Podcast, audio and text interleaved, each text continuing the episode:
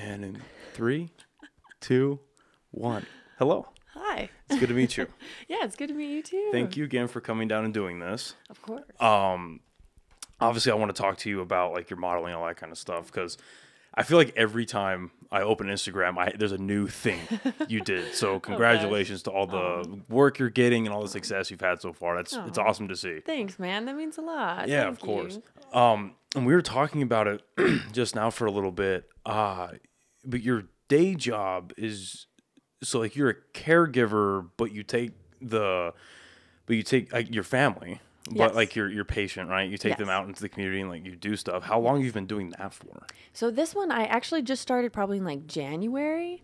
Um, so yeah, but they're my family, so obviously like I've lived with them my entire lives, and my mom and my grandma do at home living, so they take care of them, you know, um, like feed them, take them out, like uh, to buy clothes if they need it, you know, like make sure they shower, do their laundry, all that stuff, and then I do navigation, so I take them out into the community to do activities, so like bowling, the movies. I've taught them tennis, swimming, you know, like anything they want to do. Um, so yeah, that's been super fun. And then, um, yeah, so I just started that in January, but yeah, I've lived with them my whole life. So I, I think that makes the job a lot easier because I understand them better. I'm more patient. I know what they need. So Yeah, I I would imagine so. Well, and then I'm kind of confused. Are you? Do you guys do it through a company and you're just assigned to your family? Because I know a lot of people, um, when they have uh, family members with disabilities, they'll apply through the state to just get paid through the state, and then they Mm-hmm. Yes. do that kind of thing. I've heard it's a long process and it takes fucking forever. Yeah. And there's a lot of corruption in it, so not a lot of things get approved when they should be. yeah. So you guys do it through a company. Yes, yeah. Okay. So ours is yeah through the company. It's through a state, um, and I think I kind of got lucky because my mom and my grandma have been doing it like for years. You know, for like twenty years. With so, your family members or just in general? um, so a couple of my family members, but then my grandma has also done people outside of our family. Okay. Um, so yeah, they've been doing it for so long. So I think that I got like very blessed that I was able to just like kind of. There's like a long waiting list, I know, and I was able to just kind of get in um, because of them because they've been in it for like 20 years.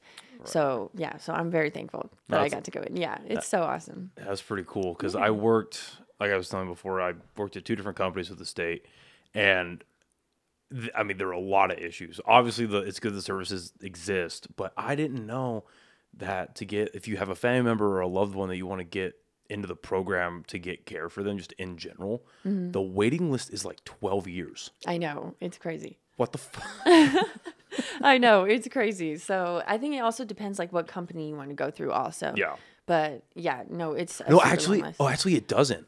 It was kind of surprised me too. Yeah, as far as as far as I know, it probably it it might have changed because the Mm-hmm. last time that I even heard about this was still in like 2020, I think. yeah. Yeah, 2020. But at least at that time, it was you applied through the state, and then you had a list of companies that you got to pick from. And then Yeah. when you got to the point of of getting accepted into the program, then you could pick like, okay, I'm gonna go with A, B, C, or D Okay. Yeah. um in the last company oh my goodness i'm not going to name them but the last company that i worked for they weren't even eligible to get on the list they Oh, were wow. so jacked up oh no. yeah it was bad Oh. and um and that's that's a bit they had problems with like staffing and tr- lack of training and Mm-hmm. which is i mean it's very common in that field unfortunately because there's just at especially like post covid they're just trying to like get bodies in there just Mm-hmm. like fill jobs but I remember sitting in meetings and like having the state audit us because they would the state would audit, but then the company had to outsource like like consultors, I guess, Okay. consulting agents to come in and like advise the company what to do and all this kind of stuff. And I remember sitting in these meetings being like, I only lasted like six months at that company. I was like, eh, this is Oh, wow. good. This is a lawsuit waiting Yeah. to fucking happen. Yeah, I feel like a lot of them there are some problems, and that's why it is um, important to like be very careful about which one you want to choose to work for. Yeah. But I know even with this one, you hear like so many sad stories of like families who just, you know, it's their own like kid or their own like nephew or whatever, and they just neglect them or yeah, literally don't take care of them. So they have to do like checkups all the time, which is good now, you know, because Yeah. they need it. But there's just a lot of sad stories that you hear. Just so many of them like da- like dying, being found dead, just neglected, or yeah. So Yeah. it's sad, and it's their own family. Sometimes not even the company doing it; it's their own Right. family. So yeah, it's sad. I know. I feel like with this business, it's hard. there's a lot of like different aspects that go to it. It can be really fun and a blessing, but there are a lot of difficulties too, like you were saying, either through the company or other families, other stories you hear. So yeah. I'm proud to announce that the podcast is now officially sponsored by the fine people over at Chopped Chile Company. Guys, this is some of the best chili you can get here in the state of New Mexico, and they are online as well as in stores. They can be found at Smith's, Albertsons, Sprouts, John Brooks, and Lowe's Corner Market. They have three amazing flavors that you see here, and they also have frozen green chili that you can get online. Go on over to the website, choppedchileco.com, and get yourself some amazing chili today. Well, and there's people, obviously, like your mother and your grandmother and you, you know, there's, there's people that are just, they are, part of them is meant to do this, right? They are built for it. That's the personality they have. Um, and they're able to go out and do that. And I mean, I'm, I'm not that guy. That's why I was in management so often, uh, well, the whole time. Uh, 'cause I was, I was more than happy to like, like help out and like run the houses properly and stuff like that. I had a lot of fun with my, uh, with I, I, I had a few patients that I really enjoyed. Um, but I learned a lot about myself, and I learned I had a lot of patience issues at the time. A lot of them got resolved very quick. Yeah. But um, yeah, it was what drove me out of it. Aside from like some just blatant corruption that I ran into, was the lack of. I get it. It was COVID. We just had to get people in. You had to just fill shifts and like get bodies in there for caregivers. Yeah. But some of the people these guys were hiring, I was like, what the fuck? Okay, so you're hiring these people, and then you're surprised that the that medication's going missing Yeah, that's true. and you're surprised that like I mean there were people I'm not making this up. We had a caregiver smoke meth with a couple of the patients at this last What? company I worked at. I Oh, that's am not making that up. That's horrible. Yeah, cuz they had a lot of like one of the houses that I had at this last company um they they were very drug seeking individuals and part of the company's or the state's policy is depending on like what their uh I forget the acronym for it, but like basically their care plan. If they, they're allowed, if they're allowed to leave on their own volition, you can't stop them. And there's only like a time period. It's like, okay, now I have to file missing persons. And now I have to this, that, and the other. But I mean, they'll go find meth, come back, and then the the caregiver's helping out with it. It's like, what the fuck, Man, dude? that's sad. Yeah. It's just so many of them like get taken advantage of like that, or just people take on the job for the money and they don't do it like for the person. You know, Yes. just it's selfish. Man, that's sad. yeah, it's it was crazy. I don't know. And then I worked for a private care, which was basically like I mean, it was a, it was a private company up in the Heights, and basically mm-hmm. was just taking, taking care of a bunch of rich people like mm-hmm. Tanoan and stuff like that. And that was a fine company, but um, I mean, and, and they had their issues too. But it was it was a little bit better because they had they could afford to pay a little bit better, so they got like the better caregivers. And there were people that joined that company and would stick with families for years. Yeah. Like it was literally from the moment that care was needed until the person passed away. So that was really nice to see. Yeah. Obviously, um, change subjects a little bit. Um, how long have you been modeling for? Um, okay. I've been modeling for about like three years. Yeah, since like 2020. Couldn't tell. I've always like liked to take my own pictures, just like with my iPhone. My sister and my cousin will always just take pictures of me, and but I would say professionally with a photographer, like yeah, in 2020 was my first time. Okay. Yeah. What got you into it? Because that's I feel like that that's one of those art like art forms or like genres where that's so far out there and like the in the ether. It's like, oh, if you if you even want to do that, how do you get into it? Like how do you even approach that? Yeah. So what made you want to do it in the first place? I guess I never like pictured myself modeling. I never like thought, oh, I want to be a model. I just, like I said, I've always liked to take my own pictures. And then um, a photographer reached out to me one day on Instagram and asked me if I wanted to shoot. So I was like, okay, sure. So I just tried it. And then I ended up loving it. And I think, I don't know, I just like felt super confident in front of the camera right away. And that's what made me like want to pursue it more, you know? So I was like, okay, I kind of like this. So I think that's what made me want to get into it. When did it become like professional for you? Like getting like with um. a agency or a company or something like that. Like when did it start becoming more more and more professional? I think I always wanted to take it seriously from the start. So I always tried to be professional as possible, but um, I got signed with DME Talent Agency and MMG based in New York and LA. that just happened recently this year. So Congratulations. thank you. Thanks. So yeah, I'm very thankful for that. That was such a big blessing. So now that's definitely pushing me to take it like even further and do um, you know, a lot bigger stuff, work with a lot bigger brands, a lot bigger shows and travel more. So I'm kind of dipping my toes into that and yeah, it's been awesome. So, and I saw that you went like the, and I know nothing about this. Like, I don't know anything about this industry or like what it's like to live that life. Um, so I'm very curious. Um, you went to like LA Fashion Week and like, Mm-hmm. so what was which one came first, LA or New York? Um, New York was first because that one was in February, and then I did LA Fashion Week in March. So those were kind of back to back. Um, yeah, that was super awesome. New York was kind of scary because you have to go out to the casting and cast for it first before you're actually like put in the show. So you just kind of have to like have your fingers crossed and hope that a designer likes you, you know, and picks you. So yeah, thank God that there was a designer there that just saw me and at the casting and chose me, and that was amazing. So yeah, so I got to walk for New York Fashion Week. So were you like when you showed up? Were you there and there was just like fifty plus other people Oh, just gosh, waiting to get? Way more than Hundreds? 50. There was a couple hundred, Hundreds, yeah. And there was like three days of casting as well. Holy shit! So you were competing with so many people. That's why I was like, oh my gosh, like it was it was very scary going into that because you either get chosen or you don't, you know. So thank God that somebody chose me. So What's going through your head when you're going through that week, that three days of casting? oh gosh, um, I think when I first show up, I always try not to like, excuse me, I always try not to like overthink it or think about it too much because that's when I get nervous. So I just go into it like a step at a time. So when you first show up to that casting, I just see hundreds of people in line. So I'm just like, all right, I'm just gonna chill in line. You know, I just distract myself on my phone. I try not to get nervous. And then that way, like as soon as you step out and then you see all the designers and everybody, I'm just like, all right, like I don't know, I, like I try not to overthink it, and I just try to go in there confident, and I never really feel too nervous, which is cool. Are you like interviewing or casting or doing this in front of representatives of brands or of like the fashion week, like like company that puts it on? Like who puts on? It's the, kind of both. Okay. Yeah. So whoever's like hosting the fashion show, um, and then yeah, designers will be there because they want to see the models in person, and that's when kind of like when they choose their models in Okay. person. Yeah. And are they having like walk up and down a, a runway, or are they like speaking to you like interview style? Or Um, no, it's never really interview. Uh, so you you'll, you will usually bring like a comp card, and then they'll give you Which like a is- number. A comp card has like uh, your photos uh, showing different styles. So you'll have like natural, you'll have like super high fashion, maybe like a rocker, whatever you know. So like different um, styles of photo shoots, and then it'll have all of your measurements, and then like contact uh, contact information.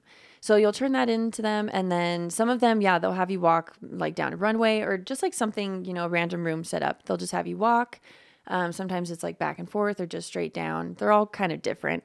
Um, so yeah, and then you either like get an email back or they'll let you know there in person on the spot if you're picked or not. So yeah, sometimes you're waiting or sometimes you get to know right away. So fuck Yeah. that. I know it's pretty nerve wracking. it's very nerve wracking. It's a it's a very hard industry, but Obviously, you did well. and I'm very happy to hear that. I'm Thanks. happy for you. I just, I mean, I've heard, I've heard so many interviews and podcasts with various actors and actresses that talk Mm-hmm. about kind of the same thing. They're going in front of casting directors for all these roles, and like Mm-hmm. 95 percent of their experience is getting rejected. yeah. And you just have to have like the mental to say, no, I, I just got told no tonight, but uh, maybe in five minutes I won't get told no. Exactly. It's just this revolving door of just how like Yeah. mentally there can you be. Yeah. Oh. Yeah. I think that's a big thing is to not give up because I feel like there's always a point, no matter what you're doing, um, you always like feel stuck. There's a time where you feel stuck. And I think that's the time where you need to push even harder. And just, I feel like that's where you have an opportunity waiting around the corner. And you just can't give up. If it's something that you really want to pursue, something you want to take seriously, then yeah, like if you get rejected, if you get told no, just brush it off your shoulder, go to the next one. There's always going to be castings, there's always going to be opportunities, always going to be new people to talk to. So, yeah, like you just can't get hurt or take it too personal if you get rejected or told no. Because it is business.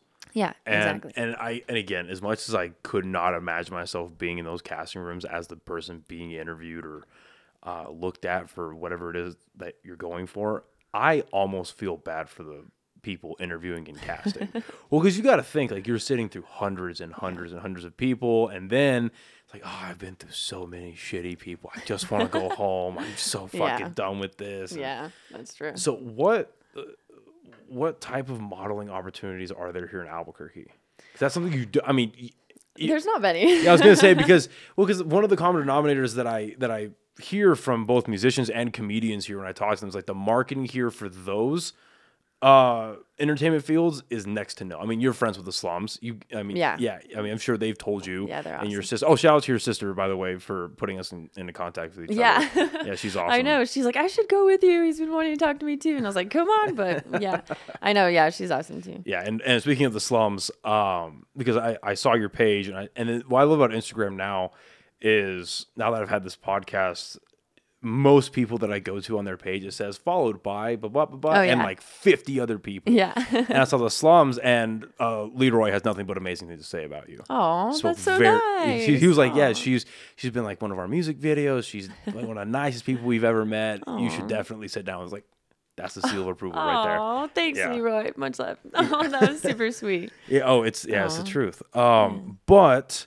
I mean, I mean, even they'll tell you that like they have to do all their own marketing, and a lot of the Yeah. Mm-hmm. venues don't do their own stuff, and then so you scale that down a bit further for modeling. Like, what it, you don't really hear about that a whole lot. Yeah. I would say um, the best opportunity here in New Mexico is working with Santa Fe Indian Fashion Week. That's going to be starting in like May. It's the Santa Fe Indian Market. Um, they are awesome. They're obviously based in Santa Fe. They put on a really big show. They work with really good people, really big designers. Um, so that's like a really good opportunity for modeling. But other than that, there's just not, yeah, too many opportunities. You got to like travel a lot if you want to work with bigger people. You know, there's a lot of really, really amazing photographers, but I would say like brands wise, like um, fashion show wise, you got to travel a lot. Yeah, I would imagine a lot of things you're doing here is self curated and really like marketing yourself out on social media. Yeah, definitely. How do you grow your social media for this type of stuff? other, other than hard. the other than the obvious, right? Of Yeah. like posting pictures and stuff like that. Because again, it's like every time I open Instagram, you're doing something new, which is badass. Oh, thanks. So whether it's like the oh, what was it? Because I had messaged you about it. The uh, the, the bunch of ties. Oh, Either- yeah. like either that or you're dressed up like a fucking cheetah. So, like I appreciate the Oh, man. creativity. I do. Yeah. I know some of those ideas, like either the photographer will come up with, I'll come up with, or it's just a collab, you know? So, like, no matter what, it's just always magic that we make. And it's super cool. I've worked, like I said, with some of amazing photographers here in New Mexico, and they're super creative. Then I'll be creative, and we just come together and it's, we make something awesome. How do you choose your photographers? Um, either they'll reach out to me or I'll find a really good one. But yeah, a lot of them find me on Instagram and they'll DM me. Um, my brother also does photography and videography, so he knows a bunch of people too. Bunkhouse Studios, right? Yeah, yeah. Yes, I, I. If this comes out and I still haven't rescheduled with you, I promise I'm going to. I'm just busy. I promise I'm going to. Oh, well, because I was gonna go down there and do a pod with them, Yeah. but I guess you guys had a, a family wedding. Yes. And so we had to reschedule, and I, I'm going to. I promise. I'm just fucking Yeah. busy as shit. I'm sorry. I know. So yeah, so is he. We had two family weddings actually. So Holy back to shit. back. I know it's crazy. But um, I had a buddy of mine on uh, last week, and he's a photographer, and we were talking like Hmm. how how he builds trust between himself and the model. 'Cause there's, Yeah. a, there's a bit of like intimacy there, like in the outset, right? He's Mm-hmm. being he's being very vulnerable. How do you, as a model, how do you allow trust to be built between you and a photographer? Yes, I think that's a big thing. It's very important when you are shooting with a photographer. You have to like check them out first, especially as a girl. You know, you want to know like who you're going to be facing, especially doing a photo shoot. So I definitely check out like their Instagram. You can even reach out to other models who you see have shot with them and ask them how their experience was. But once you're there, I just feel like a big thing is yeah, obviously conversation, like before you start shooting, like really just getting to know the person. And then I feel like that's how you get more comfortable behind the camera too. And yeah, you just want to know who you're shooting with. So I just feel like conversation and then obviously like checking them out first and just doing your research, making sure that, yeah, you know who you're. Is that a constant in the back of your head? Like, who am I choosing? Is this like a good, like, not just a good photographer, but just a Yeah. good person? Is it someone I'm willing to not only be in the same room with, but I'm willing to attach my name to? Yeah. Like, is that like a constant in the back of your head? Because I would imagine, just like pretty much any other interaction and any other like really just part of life, Mm-hmm. it's weighed a bit heavier on women than makes. I mean, uh, I remember having a conversation with my ex like years and years ago where I was like, yeah, I kind of just talking about grocery shopping. Mm-hmm. Like, yeah, I just throw my headphones on and just walk through the grocery store, get my business done, and leave. I just, I don't really give a fuck. I just Yeah. zone out. And she's like, yeah, I wish I could do that. Yeah. And I was like, what do you, what do you, you can? Like, what do you, and then Mm-hmm. obviously my ignorance is a, fuck, I was like 22 at that point. You know, my ignorance as a 22 year old guy is like, oh, that, that makes sense. Yeah. So is that something kind of in the back of your head as someone who not only is you want to put yourself out there, meet new people, but then there's like the the risk of the unknown, I guess. Yeah. Yes, exactly. There's always the risk of the unknown. And yeah, like I was saying, like you just never know who you're shooting with and like if you've never met them before. So yeah, like you definitely have to be careful. Like they could be a great photographer, but like are they doing it for the right reasons? You know, what are their intentions behind the photography? You know, like so you just have to be very careful, especially as a girl. So Yeah, Yeah. I, I couldn't even fucking imagine. Yeah. to be honest, I, And I know there's there's bad things and like I mean assaults that happen towards men for sure, but again, Mm-hmm. that's just obviously a part of that industry. I'd imagine that scales so much heavier against women. Yeah. it's kind of hard not to. yeah. Um, so New York, I do want to close that out. So what? So you get casted. What and how long were you out there for? Was it really just literally a full week, like seven days of? Um, so I was out there for a while, but that's because the casting and the show dates were a couple days apart. Okay. So I think the casting was on like uh, the third or the fourth, and then the show days weren't until like the seventh, eighth, and ninth. So you can. It depends on the designers and how many choose you. So you could walk one day, two day, three days, more. You know, it just depends how many designers choose you. So I only walked one day. So I'm super thankful for even that. So I just walked one day. Um, but yeah, I was there for probably like almost two weeks, like a week and a half. Holy shit! Yeah, because I had to wait I, for the casting and then wait to find out if I got casted, and then I had to wait for the show day. So, Oh, yeah. so they had to email you. um, yeah, I didn't find out until later. How so. how was what was the time period between okay, uh, casting like interview like process is done and then you get the email? I think I got it the that night. Oh, okay. I can't remember if it was That's that not too night or bad. that morning. Yeah, but it yeah, it was not that long of a wait at all. I'm sure it was a little bit nerve wracking though, waiting on that email. Yeah. Honestly, after the casting, I started crying to my dad because I was like, I don't think I did good. Like, I was so hard on myself. I, I remember crying to him because I was so worried. I was so nervous. I just didn't want to like fly all the way out there and then not get picked. And then we're out there for no reason, you know? Right. So, well, I mean, it's yeah. an experience though. Yeah. and and it's, it's something to put under your belt. And it's like, okay, well, this is maybe where because I feel like there's if you don't get picked, even if you do, there's so many unknowns. It's like, Yeah. well, okay, why did this happen or why didn't it happen? Yeah. Uh, because are you are you born and raised here in Albuquerque? Yes. What is that your first time to New York? Yeah. That what was, was first time. was like a culture? I've yet to go to New York. Was like a huge, especially not even just going to New York and getting an Airbnb and just seeing the touristy stuff. No, you're going out there for business and like big business. Yeah. like nationally recognized business. oh gosh. Oh gosh. We still did all the touristy stuff Oh, too though sure, because we had a lot of days too.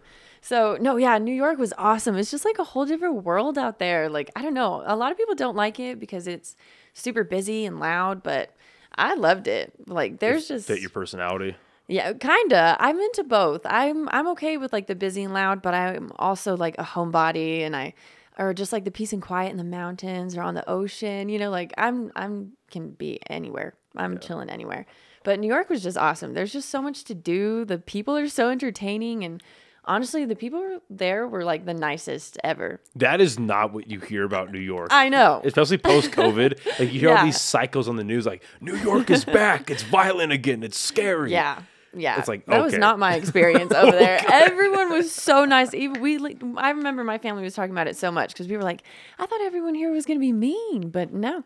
Everyone was super nice and I was like, I love it here. So I thought everybody used to be slapping taxis all day. yeah. yeah. I was like, bro, these people are awesome. Yeah, this is What not you- what I was expecting. Outside of the business stuff, what did you get to go do when you were out there? Oh gosh, we did a lot. We saw the Statue of Liberty and we got to like walk up all the way to the top of it. Um, we took a ferry down and that was super fun. And then oh, we went to this place called The Edge, and it's like a hundred stories up on this building. And you take an elevator all the way up, and then you walk out, and it's literally like a platform that hangs off of the building. It's literally an edge that hangs off, and then the floor is glass. I was gonna say, is that the one with the glass floor? Yes. Okay. Oh my gosh, that was awesome. I was literally laying flat on my stomach looking down because I was like, it looked like you were flying. It was so cool. Yeah. And you immediately went back to the hotel and took a 15 minute shower and Uh, de-scrubbed from yes, all the feet. Yes, don't worry. from all the feet Don't you came worry. in contact. I didn't even care. I was like, yo, this is so awesome. Yeah, I was just living. So That's sick. there's a lot we did. Yeah, there's a lot of good food. We uh, went on bike rides through Central Park. That was super fun. Yeah, there's a lot we did. So That's sick. yeah. So I really want to go out there. Also, there's like the Statue of Liberty and like the 9/11 Memorial and stuff like Mm-hmm. Oh that. yeah, we went to that too. That's is it as eerie as everyone says it is? That was amazing. It's huge. Like it was ginormous, but yeah, it was honestly super sad. You're just standing there like looking at all the names and you're like, dang. Like Yeah. it, that makes it so real, you know, like just seeing it. I don't know. That made it super real. It was crazy. Well, no, that's that's a good point because I feel like a lot of people recognize tragedy, but they see uh, it's a good thing. Mm-hmm. But especially in America, 95% of the tragedy you see in your life is on TV or on your phone. Yeah, exactly. So there's a bit of distance and disconnect there, Mm-hmm. rather than actually, you know, going and like whether you're seeing a memorial. I mean, obviously you don't want anyone to actually be there when it's fucking happening, but to Yeah. actually be in the the area where it happened, yeah. that adds more obviously more context, but it makes it more real, like you were saying. Yeah. Yeah, I would just I would love to go to New York just for the comedy alone. Yeah. Like, I'm a fucking comedy dork. Yeah. So I would spend a week and a half, two weeks there, just going to all the com- all the different comedy rooms, and all Oh. that shit. Yeah, that's cool. I, yeah, you do do comedy, huh? Like you just started doing comedy shows? Yes. Yeah. Why the with, with quotations. Yes. Why the quotation? I've been to a couple of open mics and bombed more than I've done well. So Aw. yeah, but it's a lot of fun. It's yeah, and it takes practice, you know? Like you're not gonna it doesn't happen overnight, you know? And that's So- what I keep telling myself as I make the long. See, if you do, I've found my very short time doing because I did it for a little bit in the summer, but then I just got so busy with um, with the podcast, and then I had surgery, and so I was down for a bit. And Mm-hmm. but as I was coming out of surgery, I, d- I was doing like three or four podcasts a week. And so I just didn't have time to go out and do them because Uh-huh. I mean, just like Albuquerque's not a huge like we're barely an entertainment city. Yeah. You know what I mean? Like it's slowly coming back or like starting up and really taking off post COVID. Yeah. But we're barely an entertainment city. And I'm honestly kind of shocked that there's five open mics a week. But you compare that to somewhere like New York or mm-hmm. LA or now Austin where there's like, there's opportunities for an open micer to do it four times a night. Oh yeah. You know what I mean? Yeah. So I was I just didn't have time to do it, but now that I'm starting to do it again, you know, a, a 15 minute drive home after doing well feels like five. Yeah. Cloud nine. Yeah. Fucking amazing. I might be able to do this. Bombing, that is like an you might as well be driving from here to Santa Fe. It is such a long drive. Oh man. Dang it. yeah.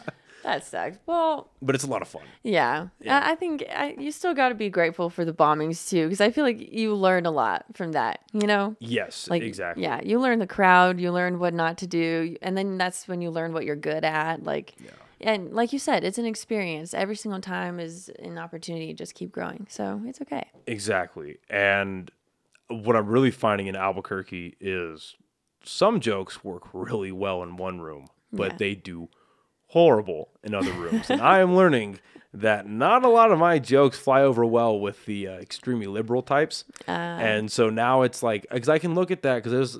I've become very fortunate to become friends with a lot of comedians here in town. I'm very fortunate to meet these guys. Because one, they're a good hang. Mm-hmm. Yeah. They are hilarious people, like actually funny people, right? Just naturally charismatic individuals. Mm-hmm. But on the other hand, I get to see kind of like, okay, this guy is. I'm sure you, you, you if you haven't already, you'll find this in, in modeling. Like these people are three years, five years, ten years ahead of me. Mm-hmm. This is where their mindset is. This is how they're thinking. This is how I can be pretty much like learn from what they're doing, learn from how they're acting, that sort of thing. Yeah.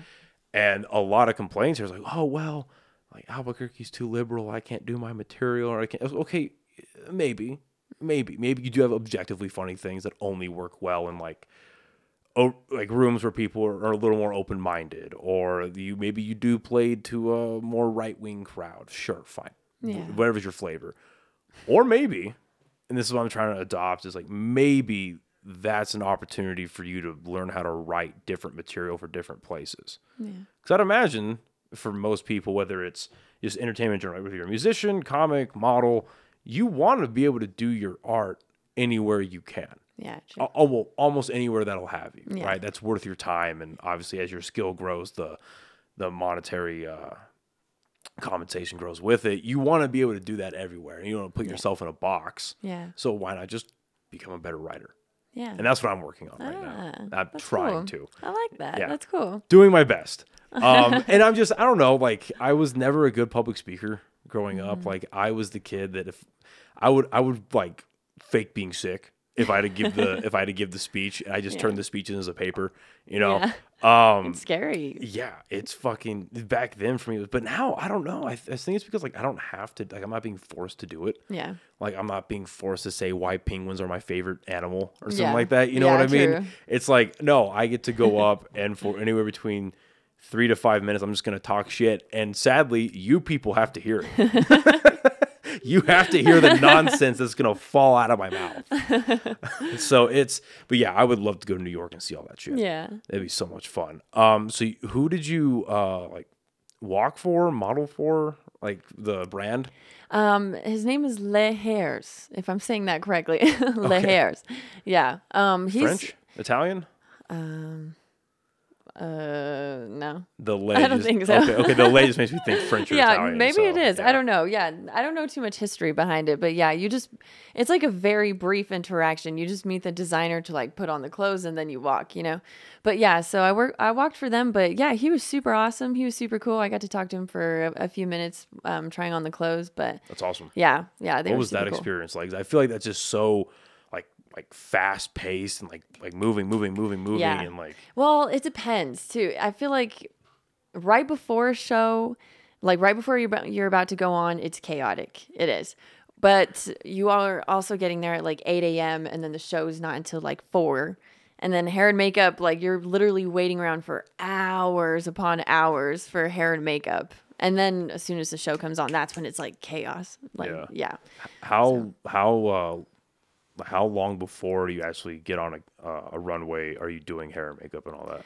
Um, every show is different, but yeah, you usually show up pretty early. Like you, they'll do your makeup at like 9 a.m., but you're not walking until like 5 or 6 p.m. So your makeup's all crusty before the show. I was gonna say, how do you even maintain that? I know. That's why you got to like bring your own makeup and just do touch ups right before you go on. But it's because there's so many models that they need to do. So that's why you need to show up super early. And then people like show up late. And then, yeah, sometimes designers still need to do fittings that day or alterations or whatever, you know? So obviously, I'd, I'd imagine you have to practice like the way you walk and the way you present stuff like that before you show up. Yeah. um Are you doing? Were you ever doing training uh, and practice for that privately on your own? Like, did you hire a coach or like something your management did for you? What What's that like? Um, I've actually like never taken a class, never been trained by anybody. I take a lot of inspiration just from like a model that I like. Like for example, Bella Hadid, I love her walk. So I take a lot of inspiration from her and I literally just practice nonstop. Like anybody who's asked me for advice on my walk, I tell them you need to practice, practice, practice because you need to know what you look like when you're out there and you need to feel comfortable when you're out there. So you need to practice in front of a mirror constantly. Like I said, take inspiration from somebody and like use that. That way you like feel confident in your walk too. It needs to be like a powerful, confident walk. So like I said, you need to know what you look like when you're out there. So constantly be practicing. I'll be like in the middle of a Walmart, just strutting it, just practicing, you know, like I'll go home and practice in the mirror. Like it's just, yeah, that way, that's how you get just really confident. what What draws you to her specifically? I just feel like she just has like a powerful walk. She has a strong face and then she just has a powerful walk. She just looks so confident and she just looks like, I don't know, like a powerful, confident woman. And I like that. And that's what I want to look like on the runway. Yeah, I mean, you, you, should, you showed up with a blazer, so that's obviously what you what you embody. So good Oh my for gosh. you. Thank good, you. Yeah, good for you. Um, so when you're looking at, I, I- 'cause I'd imagine too, you have to actively seek out what a bad looks like, Yeah. right? So what does bad look like in, in your opinion? Oh gosh, in my opinion, I feel like everybody's different, but in my opinion, like arms are a big thing. Like you need to learn to keep arms like behind your hips, but they just can't be too swingy. Like you'll see girls walking out there like their arms swinging everywhere. So you can't be Gumby, is what you're saying? Yeah, pretty much. yeah. Or there's girls who are the opposite. They're like a robot, you know, and they like are super stiff. So you need to have like that perfect in between. Like learn to keep your arms on your side, but also know how to like have the perfect sway with your arms, like to strut it, you know? Right. Yeah, I know it's hard. It's hard learning a walk. So this is a, this is a question I've had just about the industry in general, I guess. Yeah. Um, from like a designer perspective, and from like at the end of the day, at least in my opinion, again, I don't know shit about modeling, but at the end of the day, it looks like all of those shows are just really, really fancy commercials for their new lines of clothing they're putting out. Yeah. So, how much of it is you're putting your own personality into walking, and then how much of it is I'm a conduit for this new piece of art? I see. I would say eh, every walk has to be unique to yourself. I feel like you yourself shows through your walk. So like that's how some people like you say have a strong confident walk. Some people have like a soft walk that like I would say you're obviously there to represent the clothes. You're there to make the clothes look good. So I was say, was I right anywhere about that? Like, those those um, fashion events are just really big, like commercial events. Like, Uh, kinda, yeah. Like, yeah, they're there to like represent the clothes, you know. Yeah, like Yeah. their new line. Right. Um, there's people there in the audience um, that could buy it. You know, they're there for sale. Some of them, some of them are from like a museum, even. oh wow, So yeah, I've walked um, for Santa Fe Indian Market, and I remember our pieces were from a museum, and that was super awesome. I think I saw you post about that too. Was that like were you wearing a big like uh headpiece? Yes, that was Okay. Santa Fe Indian Market. Okay. Um, but that Okay. was not the museum piece. That one uh, was the second show I'd done for them. The museum piece was the first show. But yeah, they're the same the same Right. people. Okay, sorry to cut you off, but no, what you were no. saying. Yeah, you're not cutting me off. Okay, okay. Um, but no, just about um, you're saying your personality shows through in the way that you're um, showing off pieces of clothing that you're wearing. Does do different personalities? I'm trying to figure out how to word this properly. Do different personalities fit different pieces of fashion better? Like, would would it serve? Like, say you have style A. Yeah. I, I've have to dumb this down for myself. So style A, that is better served by a, like your style, like strong, powerful, uh, like upright, like very Yeah, um, not mechanical, but very like purpose yeah, filled. And then style B, not uh, not this is anything worse, but style B is like more soft, like you're describing. Is that does that exist where different pieces of clothing really need a different personality? yeah. I would say so. Um, the designer also kind of tells you how they want you to walk before you go out. Some Oh, no of them do. Um, so they'll tell you, you know, walk really slow, walk really elegant, more soft, you know. Some of them will tell you that.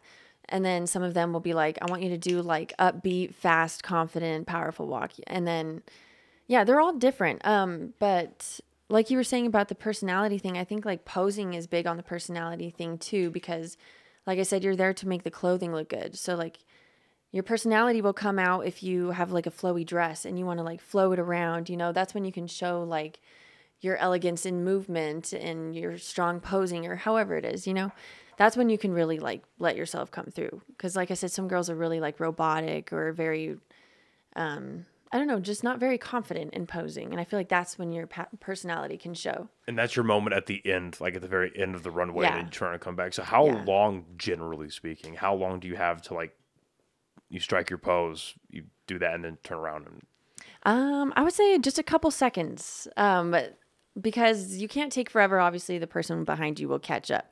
So you got to time it good. You have to be like, yeah, you have to be aware of all your surroundings.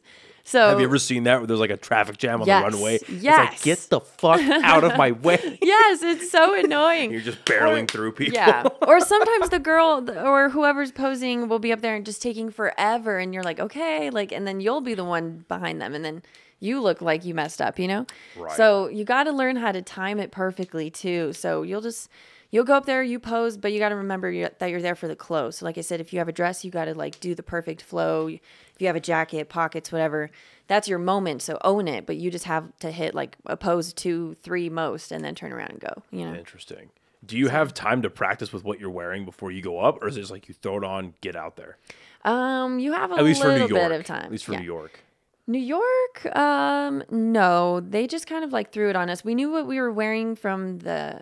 They had us go to a fitting before, but we didn't really have time to like practice it. Okay. But yeah, they just kind of like throw it on you. Um, when you're waiting for your turn for your brand to go on, your line to go on, then you can kind of practice in line.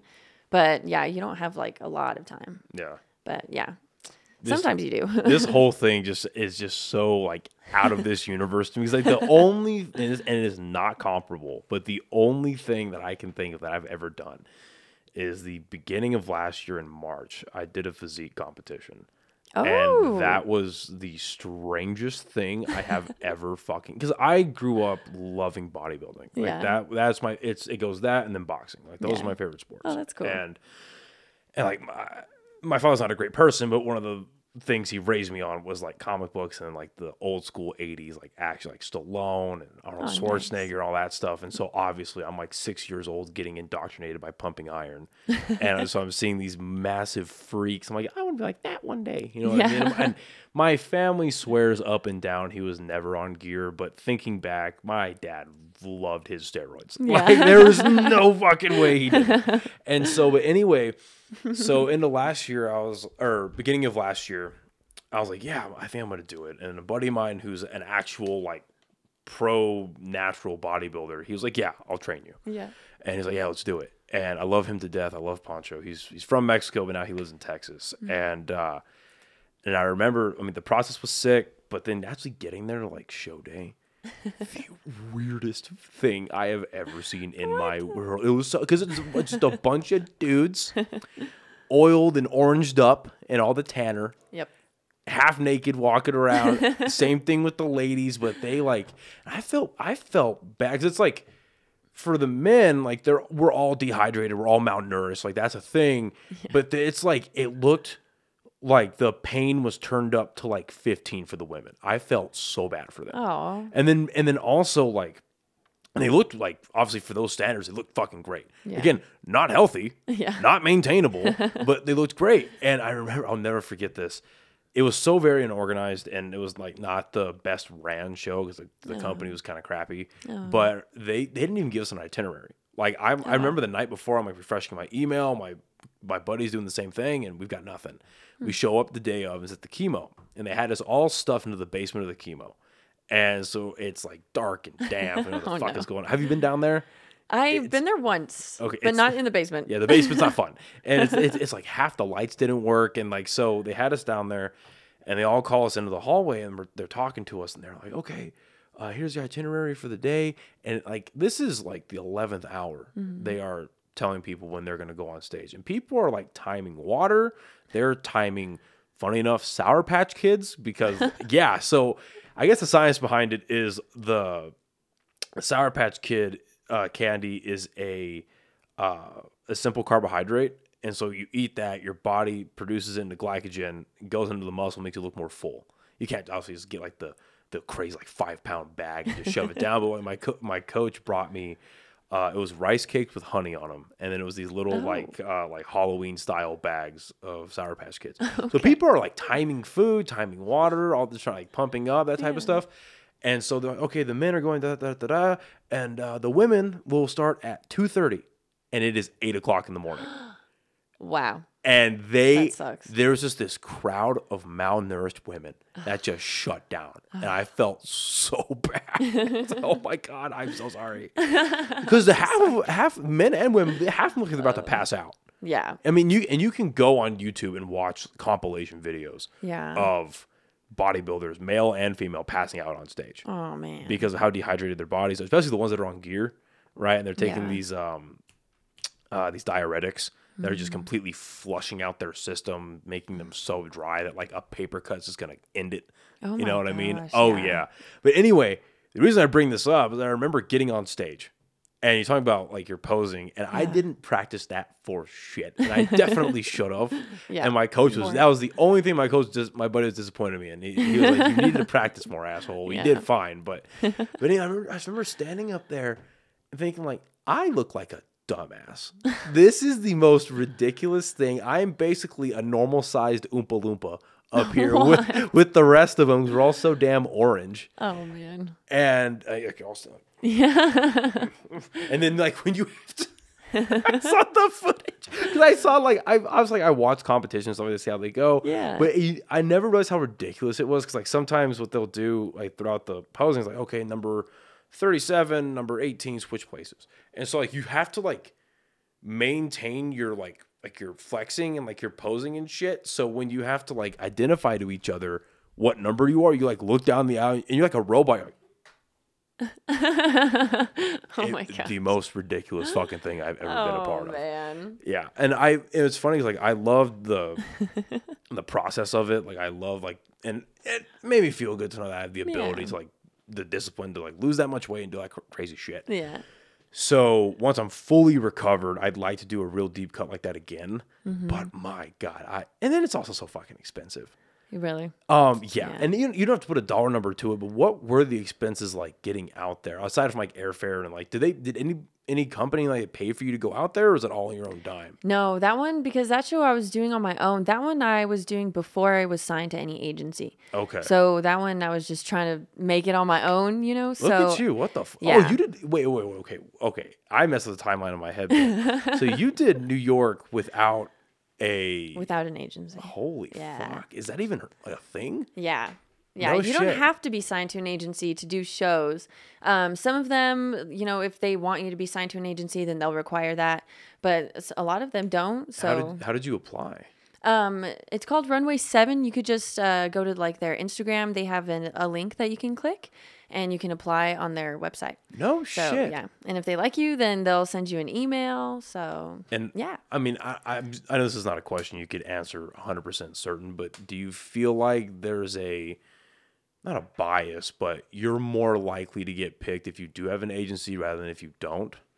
Um, maybe I feel like when you have an agency, then they take you a little bit more seriously. There's like a validity to what you're doing. You know, Yeah, you're not just someone who you know just some girl. Yeah, I'm the hot one. I'm gonna I'm gonna I'm gonna go do Yeah, modeling. But yeah. then and then you have someone like you're like, no, I'm gorgeous, but I take this seriously.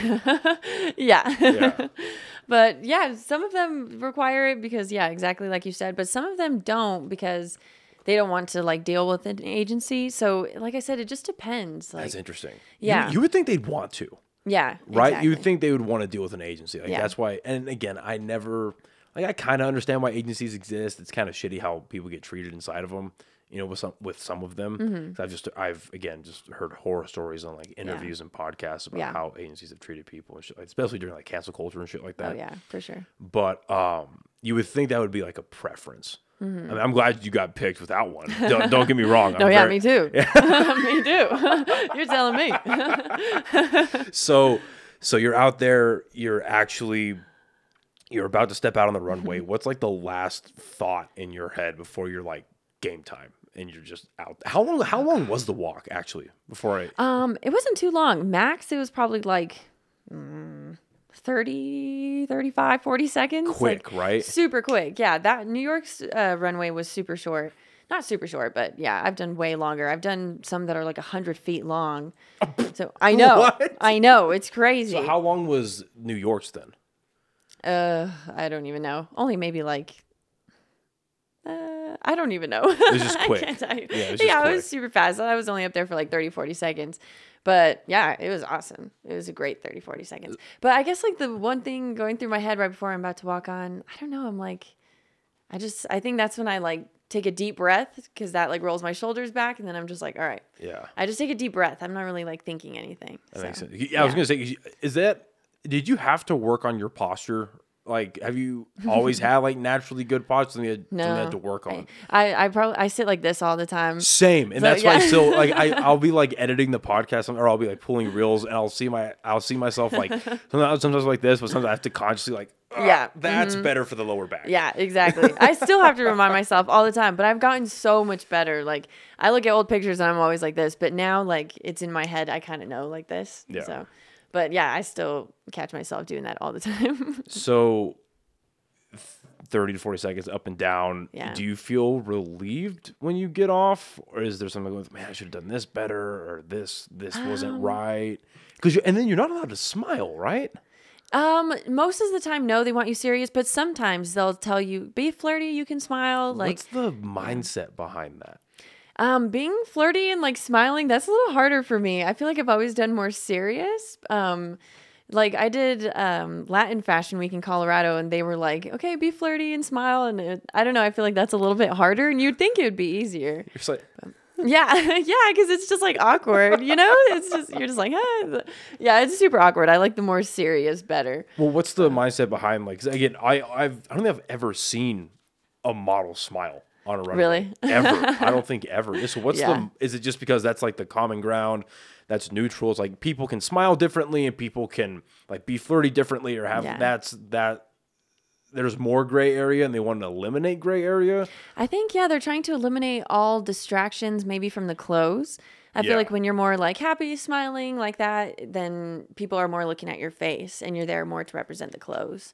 That's my guess, but That makes sense. yeah, Yeah, I, just always thought it was so funny, like especially when like because I mean not you know watching fashion shows like that's not my day to day thing, but in preparation for this, I did a little bit of YouTube rabbit holes, Yeah. and I just saw a few that were hilarious to me. Because again, this is such a foreign subject, Yeah. that is not in my purview. So you see, my, yeah, and they just flip around. I was like, damn, like Yeah. okay, is it that is it that serious? I guess it's that serious. Mm-hmm. Okay, yes, it is. Holy fuck.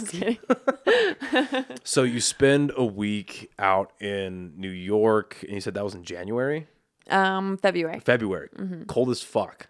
It was pretty cold. yes, I was so upset because I wanted to see Central Park when it was all like pretty and green, but it was still super cool. But yeah, it was cold. Yeah. that sucked. So you get back, and LA's not till March. You said right? Yeah, So about a in month later. Yes. Did between New York and LA, did you get your uh, agency at that point? I think I was signed in April. April. So after. Oh shit! So you Yeah. did these two without. Yeah, Okay. I think um I think MMG was in April, but then DME was like I think I was in the process of it during LA Fashion Week. I think I got signed like the week after. Okay. So yeah, so Interesting. those were like So back to back. What was the process of getting into LA then? Um, that one was the same thing. You just like apply on their website, send an email or something, and then yeah, if they like you, a lot of them they'll choose you like there through the email and let you know, okay, yeah, you have this designer, or some of them you have to go to the casting. But um, that one I didn't have to go to a casting for. Thank God, I was chosen beforehand. Oh So, shit! Yeah. So, So you cool. so you're you're chosen like virtually. Yeah. Yeah. Yeah. Okay. And then you can show up, and then designers will see you in person, and then you could have a couple more designers choose you. So you can walk. You'll go out there thinking you're only walking twice, and then you end up walking four times or five times. You know. How many times did you were you able to do that Um, uh, for LA? LA, I walked. I think I had like five outfits out there. Oh shit! Yeah, Different designers are all the same. all different designers. Good for you. Yeah, yeah, it was super cool. Sick. Yeah. How long were you out there for? Um, I think about um, almost a week too, just a couple days. Okay. Yeah, Any major differences between they run things the way they run things out there compared to New York? every place is different. Yeah. Yeah. some of them are like I said, chaotic, and then some are like super easy. But yeah, they're all really different. I would say New York was a little bit more chaotic. That one was scary. Yeah. because I had to go out there for the casting, and then there was hundreds and hundreds of people. So LA was easy because I got picked before, so I knew I was I was cherry, yeah, so Yeah, I wasn't worried. Yeah, you showed up like, yeah, I'm the shit. What's up? Yeah, no, no, no, no. I'm just like, hello, I'm ready to work. That's awesome. and was that your first time like out in LA as well, or no, I have family who live in California. They live in Laguna Niguel. It's like right outside of Orange County. Yeah, you were telling me about that. Yeah, Right, yeah, it's like an yeah, hour from LA. So Okay. yeah, I go out there all the time. That's north of LA, right? I'm bad with directions. I don't know. I think is I think is north of LA because I, I have family that live in Carlsbad and San Diego, Okay. and so a couple years ago, uh, well, really whenever I, whenever I can get out there and bring my car, Mm-hmm. I'll see my family, but then I make it a point to go up to LA and like see shit out there. Oh, nice. And like the last time I had gone out there, I went and saw like the comedy store and the Laugh Factory and shit like that. Oh, and I nice. lost my fucking. I was like, oh my god, that's where Joe Rogan started. oh, that's cool. Yeah, it's, have you because have you ever seen the comedy store? No, No, so it's cool. They uh, it's a big, big black building with red signs, but then they have I forget the guy's name, but they have a professional painter there, and he cool. he paints the signatures of every major comedian that that got passed at the comedy store. Basically, wow. like you, they got selected to be a paid regular. Oh wow. So there's people like uh, Richard Pryor, Rogan, uh, Joey Diaz, like Nikki Glazer, Whitney Cummings. All these people have their names uh, signed on the store, and so to like see that in person was pretty fucking sick. Mm-hmm. oh wow. Yeah, that's awesome. I've never seen that in person. Yeah, it's it's on uh, not on Hollywood Boulevard. It's on um, I think on Sunset. I could be totally wrong about that. Oh okay. I feel like it's on Sunset. But any is there I'll like check it out are there like things out there that you like you look forward to doing in LA or is like there's something that really attracts because like When I go to California, I go to the ocean. yeah That is my favorite place. You, it is hard to take me out of the beach when I get there. oh, I love the ocean so much. I don't really go to LA too much. If I go to LA, it's like just for a show or something. okay But yeah, probably for the best no, yeah, I know I, it's not that great anymore. So where my cousin lives over there in Laguna is super nice. So they're always taking us places out there. that's sick. So yeah, So you get back from LA, you now have these two major experiences under your belt. One thing I'm curious about, just with the culture of modeling, the diet culture of modeling, because again, I feel like there's a lot of pressure to look a certain way, to like you have to fit a certain model. yeah, Right? Yes. yeah. So, was that something that intimidated you going into it? Was it ever like a thing? Um, Is it something that intimidates you at all? No, honestly, if I'm honest, I like I I rarely work out. Like I don't really I eat healthy and stuff, but not as much as I should. I just feel like I I don't know, I just got very lucky, I guess, with my body type. like if I'm being honest. No, yeah, be honest. Yeah, Yeah, but what's There's- nice- Yeah, there's nothing wrong with saying your own experience. No, yeah, it's like I yeah, I should eat better, but I love sweets. I'm such a sweet tooth, so I don't know how I don't have diabetes or I'm not obese yet because yeah, I'm serious. um, but I don't know. I feel like it's different. It's with modeling. Yes, you're right. A lot of them do expect you to have a certain body type. Um, but it's nice nowadays because they're a lot more open to different body types. And yeah, so I feel like you don't have to be like as cautious. Obviously, yes, like every designer's different. So some of them do prefer like a slimmer body type, but it's nice because they are a lot more open minded now to all body types. Yeah, But I personally, I don't know. I guess I just got lucky with my body. I think. I mean, fuck, good for you. yeah, good for you. I know. I just have a fast metabolism. Yeah. Is what it is. Yeah, Thanks, mom. I uh, I feel my metabolism starting to slow down, and I'm not happy with it because I Yeah. fucking hate cardio. oh gosh, I I know. I yeah. hate cardio with a passion. oh yeah, me too. And no, because I you're right. Like again, outside looking in, it does look like a lot of brands and like designers are being a little bit more open. But I, Yeah. I still, again, outside looking in, still looks like the top elite uh designer like designers with Yeah. their designer clothing they want the slimmer tall Yeah. very not I don't, I don't like using the word lanky but like the very just like the classic traditional Yeah. model i guess Yeah, they like tall, long, slim models. That I feel like that's what's like you were saying, like the most common that they choose, I guess. But yeah, even in New York, I felt pretty short over there. I'm 5'8", and I feel like that's tall here. But then I went to New York and I was like, bro, I'm like the shortest one. I, I was like trying to put on my heels make me look taller. All the girls, there was girls there that were like 6'2", and I'm like, just amazon yeah. I was like, dude, this is ridiculous. So Like, even hey, in yeah New York, where's your like, lasso what the no, fuck No, yeah, dude. I was like, are you kidding me?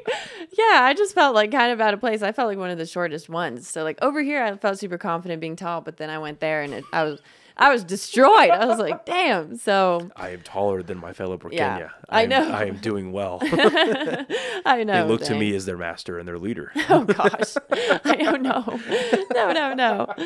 Oh, that's funny though. Yeah. So over there, I felt out of place. Even I thought I was like going in their cherry, but you know. So I, I, I don't know. I guess it just depends. I got lucky, but eh, like I said, every Yeah. designer's different on depending what they want. Right. And, and I'm not gonna, I'm not asking this question like a negative light, but Yeah. is there any role that your management team plays in like prepping you uh physically for a show? Like like, hey, uh, you're like three weeks out. And again, I, I mean, my only real purview to look into this is through bodybuilding. Mm-hmm. So it's like, okay, you have like you're five weeks out.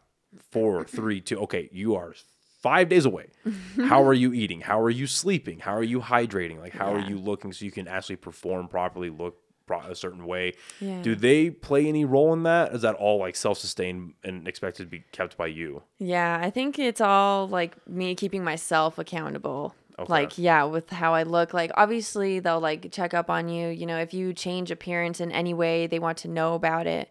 But like in preparation for a show, I think that's more like me keeping myself accountable. Yeah. Yeah. When you say change your appearance, what are like the left and right limits on that? Like, where, where Um, it's too, like, like what's their like litmus test for that? I guess. I would say like tattoos are a big one. If you're gonna go get a big tattoo as a model, you need to tell your manager. They're probably not gonna like it at all. It's the So- big face tattoo. Oh Mike gosh, Tyson. there's no way. there's no way. Mine would kill me if I did that. So I yeah. just love New Mexico. You show the big Zia symbol Oh, right there. no way. They would disown me for real. They would kick me out. But even just like you have to be careful too. I know like some male models who like to go like dirt biking or do whatever and they'll come back with like a big cut on their face or something and she's like, "Are you kidding me?" or like Right. even something on their arm, you know, like if you have a, fashion show coming up, they're going to be like, "Bro, like come on." So you just always have to be careful or like even if I go cut my hair or change my hair color, like I need to tell them ahead of time. Or you know they'll they'll let me, but you need to like let them know that you're gonna do that. Growing up, how how do you feel you responded to being told what to do? I feel like nobody really likes to get told what to do, like especially if it's by like a parent or whatever. I don't know. I Um, knew some dorks when I was a kid. really? oh gosh. no, I was I was a little asshole. Like, say no, say no once. Oh gosh. I don't know. We were different, I guess. no, but I was never like a bad kid. But yeah, I feel like I don't know. I never really like to get told what to do, but yeah, and it's not like I'm out here like Yeah. doing anything horrible Well, where I need to be told. Yeah. Well, I just asked because you know, especially today, we live in a time of very like uh, self, like uh, like self destination, right? It's mm-hmm. very like you choose your own path. There are mm. there are no like there are traditions in society, but a lot of them are going to the wayside. It's like you you can be pretty much whatever the fuck you want to be. yeah. Even if you do break a couple laws, who cares? Yeah. you know what I mean. So now it's so with a culture like that, and then obviously there's a purpose behind it with modeling. It's like, hey, we need to know every physical decision you make Yeah. because at the end of the day, you are a product and you're helping us move products, Yeah. advertise products, and mm-hmm. you're wearing products. So we need to know how our model looks. Yeah. Exactly. Was that an adjustment for you, or did you go into this knowing like, hey, I now have to follow a set of standards? I are gonna have a lot like the higher up I go, there's gonna be more people telling me what to do. Like, did you accept that kind of going into it, or is that something that you had to adjust to once you actually started like getting you started mm. meeting these things? I feel like I kind of just accepted it. Like I knew that there wasn't any drastic change that I was gonna do anyway. Yeah. I feel like the tattoos were like a big one. I knew I wanted tattoos, but I'm okay. I was gonna say, do you have tattoos? I do, yeah, Okay. but I'm in the middle of getting my three butterflies removed. unfor- I know, yeah. So I thought, watch, I'll show you. Have you started? Yeah, I've had three sessions already. So they're just like faded. They used to be so dark with a lot of detail. Okay. And now they're just like kind of faded. But I'm I have a couple more little ones that I'm gonna leave, just very simple, but the three butterflies will be gone. So Well, I mean, you know, all that tells me is if I didn't have tattoos, I could have been a model. That's crazy. Hey, some of them like tattoos though. I feel like you either need to have That's no a joke tattoos for all you assholes in the comment section. It's a fucking joke. I know what in I the am. comment section. It's okay. Um, no, yeah, I feel like they either like a lot of tattoos or none. Like there's nothing in between. Yeah. Is there? Okay, so before I ask that, how long has so so far anyway? How has the removal process been? Um, I, I it hurts during it. It hurts am- really bad. Because what are they doing? Are they like, are they like radiating it? It's yeah, it's literally like a laser, and they're literally like just lasering it off. I don't even know really how to explain it, but it hurts so bad. She gives me like a squeeze ball, and my hands are so sweaty. But So comparatively to getting the tattoo, is it oh worse? yeah, oh yeah, getting it, getting the actual tattoo is nothing. I can do that a hundred times. This it hurts super bad. Like I can take it, but it does hurt a lot worse. Right. But yeah, I feel like if it was anywhere other than the arm, I would die. And like, thank God it's on the arm. yeah. What's the uh, how long? How long has the removal process taken so far? Uh, it's taken a, a couple months. I feel like I have to wait like three months in between each session, and I've Oh, only had shit. three or four. Yeah, I think I've had four. How many sessions do you think it's gonna take? Probably like ten. Fuck. It could be more. It could be less, but I'm like guessing around ten. Capital So- F. Yeah, I Oh, know. My word. Yeah, it sucks, but I'm not too sad about it. Like I like them. If I wasn't modeling, then I wouldn't have gotten rid of them. I would have kept them. But I'm not too mad about it. How old were you when you got your your butterflies? Um, so I got them separately. One of them was separately. Um, I got two when I was like, uh, I don't know, maybe like 20, Okay. 20 years old. Yeah, twenty or twenty one. I'm not sure. And then I got the, this last one just recently, like a year ago. Did you have any when you first started getting? Did you have any aspirations of modeling? Was that even in your purview? Um, I was like doing photo shoots, but I never thought that I would be doing it this seriously. So that's why I didn't care. right. And I just kept getting them. Yeah. So yeah, now that I have them, I'm like, crap. I wish I would have waited, or I wish I didn't get them. But So when you were out at like New York and LA, did you have to do any makeup to cover them up, or was it just like fuck it, we're gonna send it? no, yeah, and I didn't have to. LA didn't care at all. New York didn't either, actually. But I was wearing a long sleeve anyway in my outfit, so yeah. So thank God. So is it more of like I get these removed, I have more, I guess, more access to more outfits I can wear. The more like.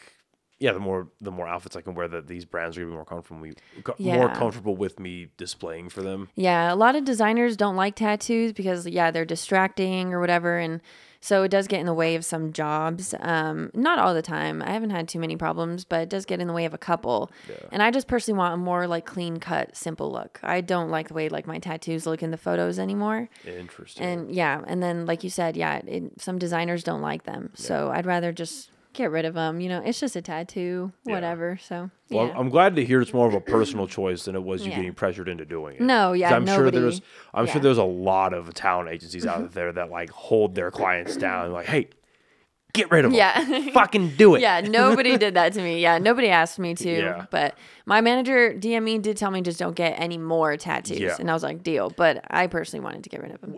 Like we were talking about a little bit earlier, like which is fair. Like Yeah. if, if you're gonna because no one's forcing you to do this. No. So if you're gonna enlist yourself to this type of lifestyle, you're kind of giving up a couple freedoms. Yeah, exactly. So that that makes sense. Is there a culture of like heavily tattooed female models? Um, I feel like there is, but they're more for like tattoo shops, piercing shops. I haven't seen too many like runway Right. fully tattooed. I've only seen males. So and, and not, again, not to generalize, but that's more of like the Inked magazine, Yeah. uh, Suicide Girls, Yeah. that style. Yeah, exactly. Personally, that's the only time I've seen like fully covered, Right. like tattooed. And I yeah. feel like that's a lot more of a niche in that uh, industry than anything else. Like it's not Yeah. very mainstream yet. yeah, no, not yet. Yeah. Because tattoos, it was. It's funny. I, um, I'm born and raised here in in Albuquerque, but uh, a couple weekends ago, I went down to Alabama to visit some of my family, Mm-hmm. and I'm looking around. And I'm obviously in the deep south. I went to a Crimson Tide football game where ninety thousand fans are in this fucking stadium. Oh gosh. I I was deaf in my right ear for like an hour afterwards, Oh, and my gosh. right ear's already fucked up from shooting machine guns for years and years and years. but my hearing was fucked. But anyway, I remember looking around and thinking like, no tattoos, nobody, nobody, really, like three people Oh my gosh. there were crazy. like and, and not just at the football game like when we went out to eat when we were out around like around the Oh, town because we were because my family lives in a very very small town Mm-hmm. called not very small but it's like uh it, it basically rio rancho to albuquerque Mm-hmm. I live in a place called madison uh, right outside of huntsville and there was like nobody with tattoos Oh wow. I was shocked. I haven't That spent a weird. yeah, I haven't spent a whole lot of time in the South. Like I've just been there and Georgia, but uh, yeah, I was very surprised. So I would imagine that in the modeling industry, it's the more heavily tattooed section of it is not anywhere close to mainstream at the No. moment. Mm-mm. Yeah, I've never even really been to the south, so yeah, that's crazy. But yeah, in modeling world, yeah, like I said, you either are heavily covered or none at all. And if you're heavily covered, it's probably a male, which is weird. I don't know why, but yeah, Hmm. I guess they're more the fully covered females. Yeah, like I said, is more the tattoo piercing Right. shops. Yeah, Well, I- I guess that kind of makes sense in the more like runway style because tattoos are traditionally more masculine. Yeah. They started out in, pr- with with pirates and with prisons, so Yeah. that that kind of makes more sense. And then Yeah. obviously evolved into like motorcycle gangs and shit like that. Yeah. Um, that's so now like you moving forward. What does like how did how did getting a management agency, a management company, uh, how does that change things for you now? So now I have access to working with like bigger brands and bigger companies and yeah, and I- now I can meet like um yeah, just work with bigger people because I can only go so far on my own. You know, nobody knows my name, nobody knows who I am. I have no contacts.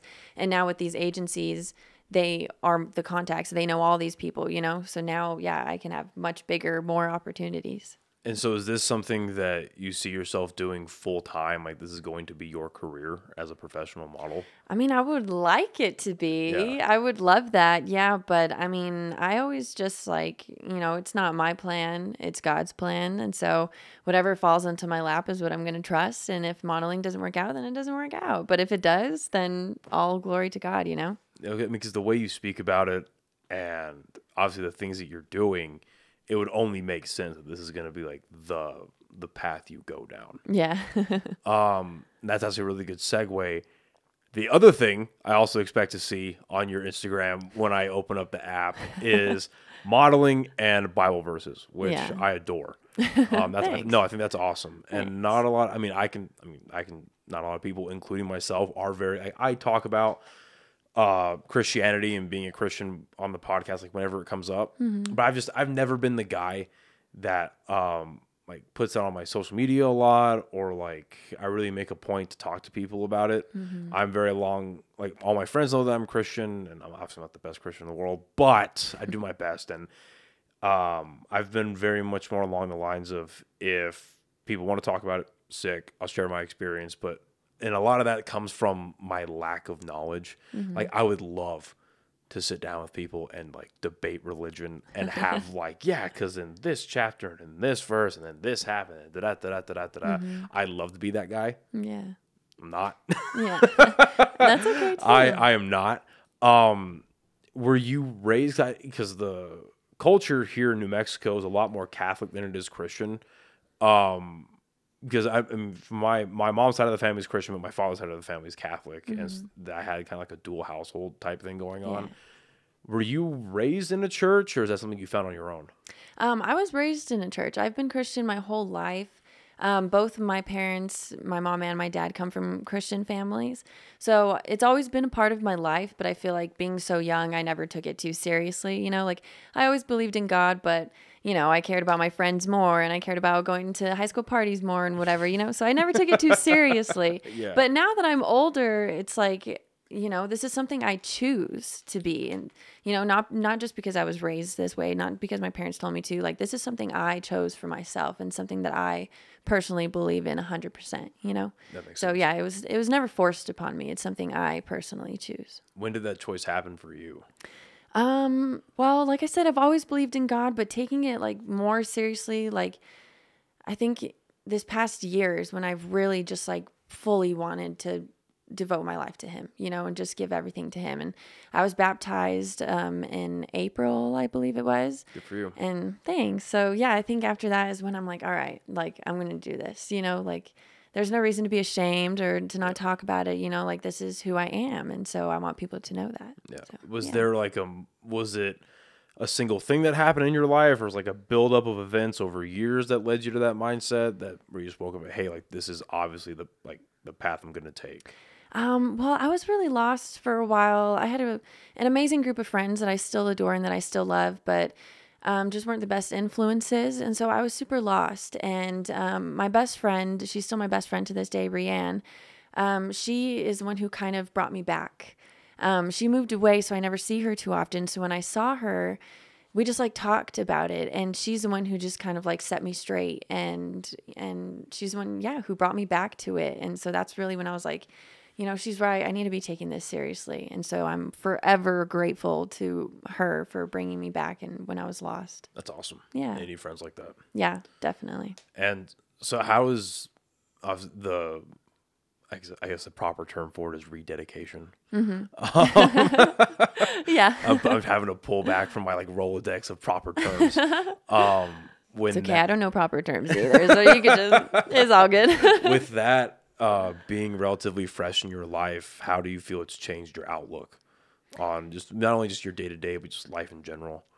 I would say um, I'm just a lot more like um, I'm a lot more like loving and patient with people now. Like I feel like before I held on to a lot of anger and and everything, and now I'm just like learning to release it all, and I just treat people differently. I'm a lot more kind. I feel like that's a big thing. Is like it's so hard to meet kind people nowadays and yeah and i just want to be like the one kind person that somebody remembers and on top of that like hopefully I can bring them to Jesus by being kind and being loving towards them, you know, like because that's part of being who Jesus is. Jesus is love. And when you are loving to somebody, that's what they remember, you know? So I feel like it's just given me a whole different outlook on life. Like I was always trying to be loving and kind, but not like now, you know, like that's, that's what I want people to remember. Well, it's a good uh, differential you bring up because there are, I mean, you'll meet people that are nice. Yeah.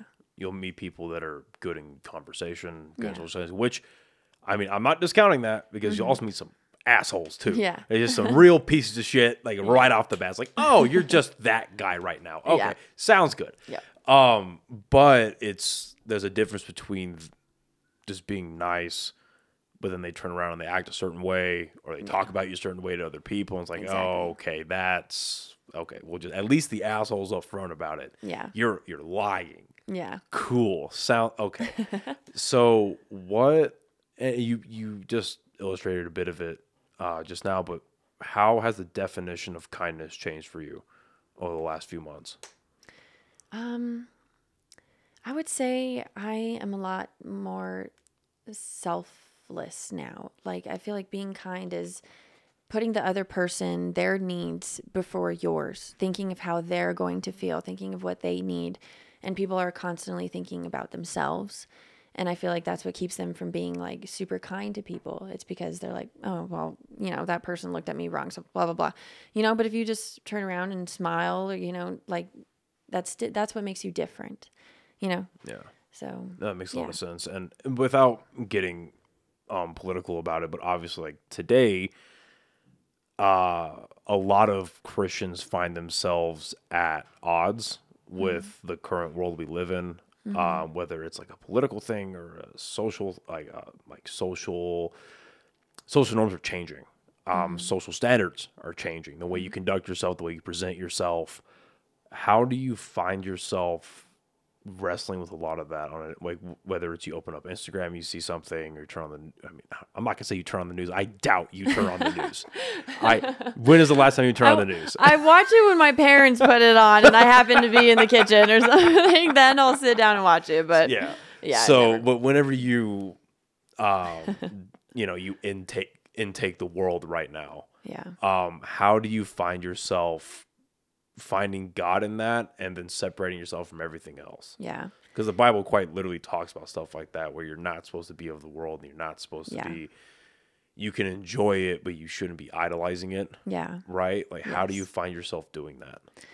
I feel like, um, gosh, especially in a world like this, how can you not lean on God? How can you not turn to God about everything? I just feel like, like all around us, like He's everywhere. You know, like in this world, He's a never changing God. So just because I see something on Instagram, it shouldn't change, you know, who I am or how I look at something. Like I believe in the Bible 100% everything that it says, and I'm not going to change uh, like my opinion on that just because of an Instagram post or because of the news or whatever. You know, it's like you throw on the news and you just see all these horrific things, and some things even like t- speak about it in the Bible, and it's like, how do you not turn to God when you see all of these horrible things? You know, like, yeah, I feel like people are just so quick to blame God for horrible things, but we need to remember like God doesn't cause bad things to happen. Like sin causes bad things to happen. People cause bad things to happen, but God is one that you should turn to when these bad things happen.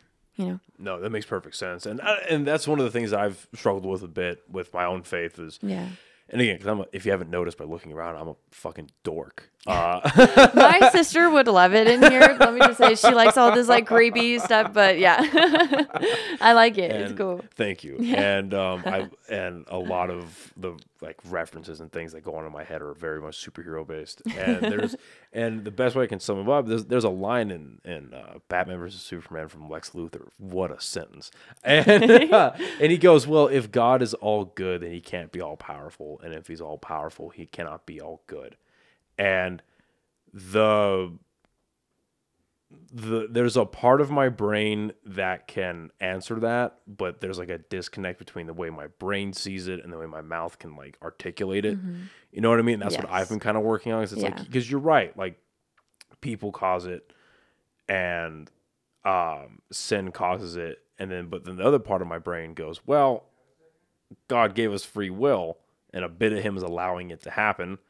But then the other part of my brain goes, well, and I promise I'm not schizophrenic. This is all one voice. uh, the other part of my brain goes, well, yeah, but true love, and you'll find this obviously in relationships, whether they're friendships, romantic, whatever it is, True love is uh, someone choosing you of their own volition, not you forcing someone to love you because that's toxic as shit. Exactly. And I mean, I, hopefully not everyone has experienced that type of relationship, but I know most people have, especially today. Um, do you do you find yourself like wrestling with stuff like that as you read more of the Bible, learn more about it, learn about your own religion? Like, do you find yourself wrestling with anything like that, or just in general? Um, Not Wrestling- restless, like questioning, I guess, um, because I feel like that's a very human characteristic yeah, to question. yeah. Um, I would say. Do you mean okay? Do you mean wrestling with like true love? Like, how could like God allow if He's all powerful, all good? How could He allow these things Yeah. to happen? Well, not only that, but just I feel like everyone in regardless of what religion they have, Mm-hmm. unless you're a weirdo and like like the Branch Davidian style out in Waco, where it's just a cult. um, but you know that story, right? Um, I think maybe I've heard a little bit. Oh, so so it was back in like I'm gonna mess up the dates, like 94, 92. Basically, what happened is there was this huge compound. Let me give the bullet points. Uh, compound in Waco, Texas. Uh, David Koresh. It was the he. It, it was a cult, and and he used God as a vessel, basically to say that I am like the one way to God. You need to believe. Very like stereotypical cult leader, right? He Yeah. and he had this compound full of people and it was like 50 or 60 of them and he was telling all the men that like for your wives to be true wives in our cult they need to have sex with me and like you're like even if your children aren't yours and they're mine there's that, that all these like bullshit and mm-hmm. basically what ended up happening was and it's debated whether or not it was legit or not because um what turned into a big thing is the ATF got notified that they had a bunch of illegal weapons. Whether or not they did is still up in the air. And what happens, and there's a really good show about it. Um, it's on Netflix now.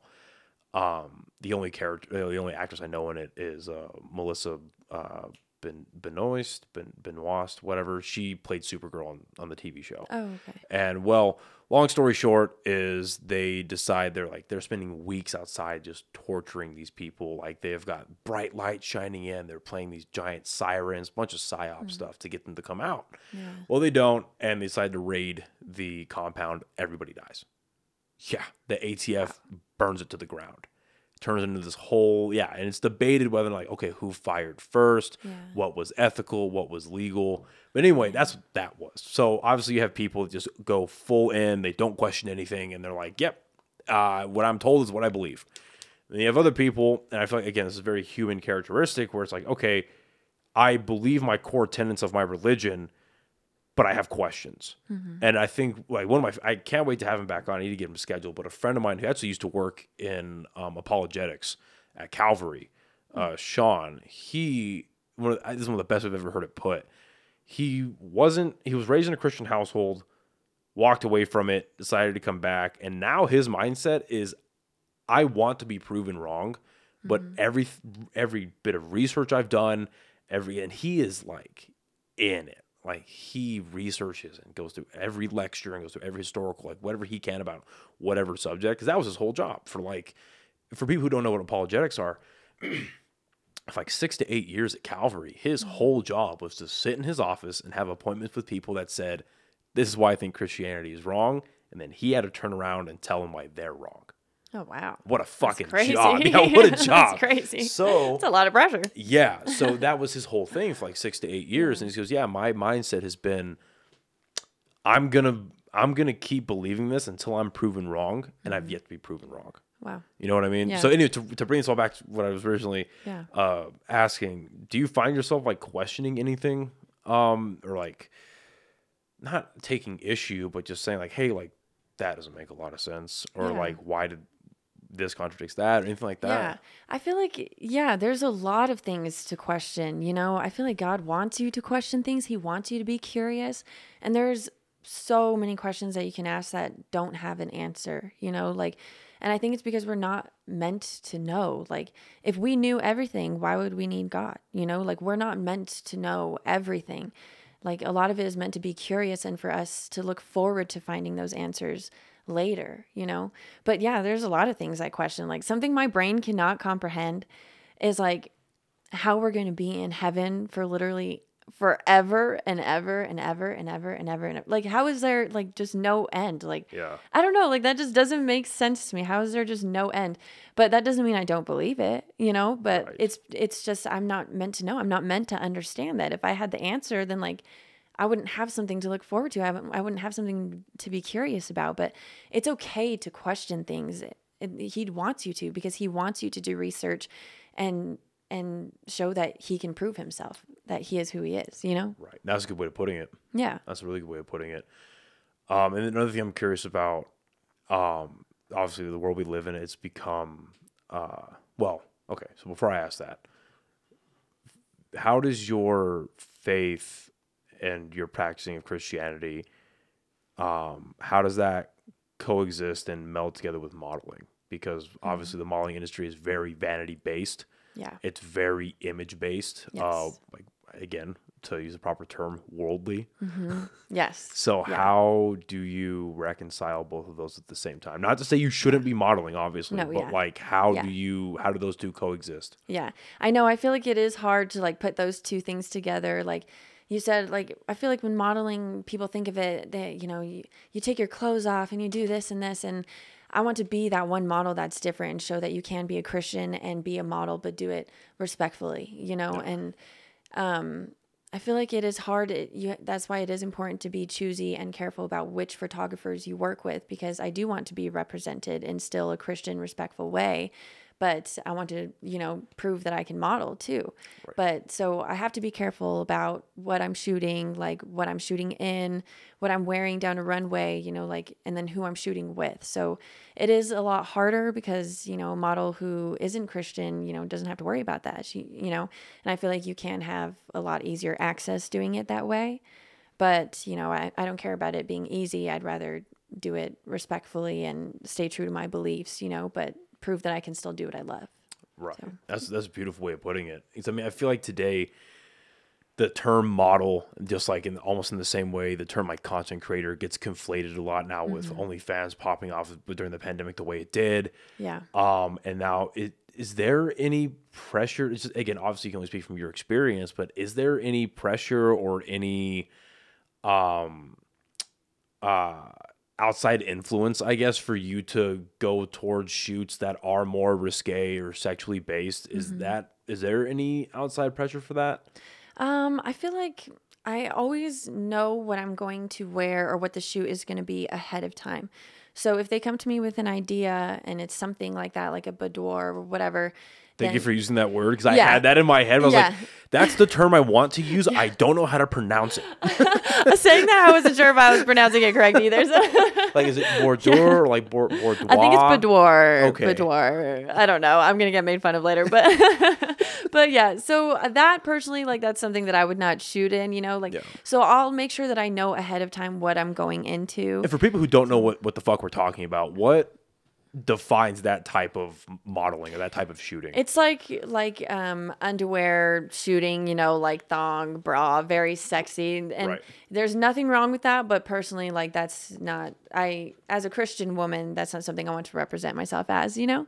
So I do have to be careful about Right, very traditionally saying Yeah. you save that for your husband. Yeah, Like, that's the type of thing. That, yeah, Yeah, that's the that's the more Christian outlook on it. Yeah. but anyway, yeah. So it, when so when you go out to like book with a photographer, is that something you is that are there standards that you set for yourself and you make present right out the gate, or is that something you or is it say, hey, if they bring it up, I'll say something about it, but if they don't bring it up, I mean, it was never talked about in the first place. Yeah, pretty much. Exactly. Yeah. So, um, like I said, a lot of the time I'll know kind of what I'm going into, like wearing or whatever for the shoe.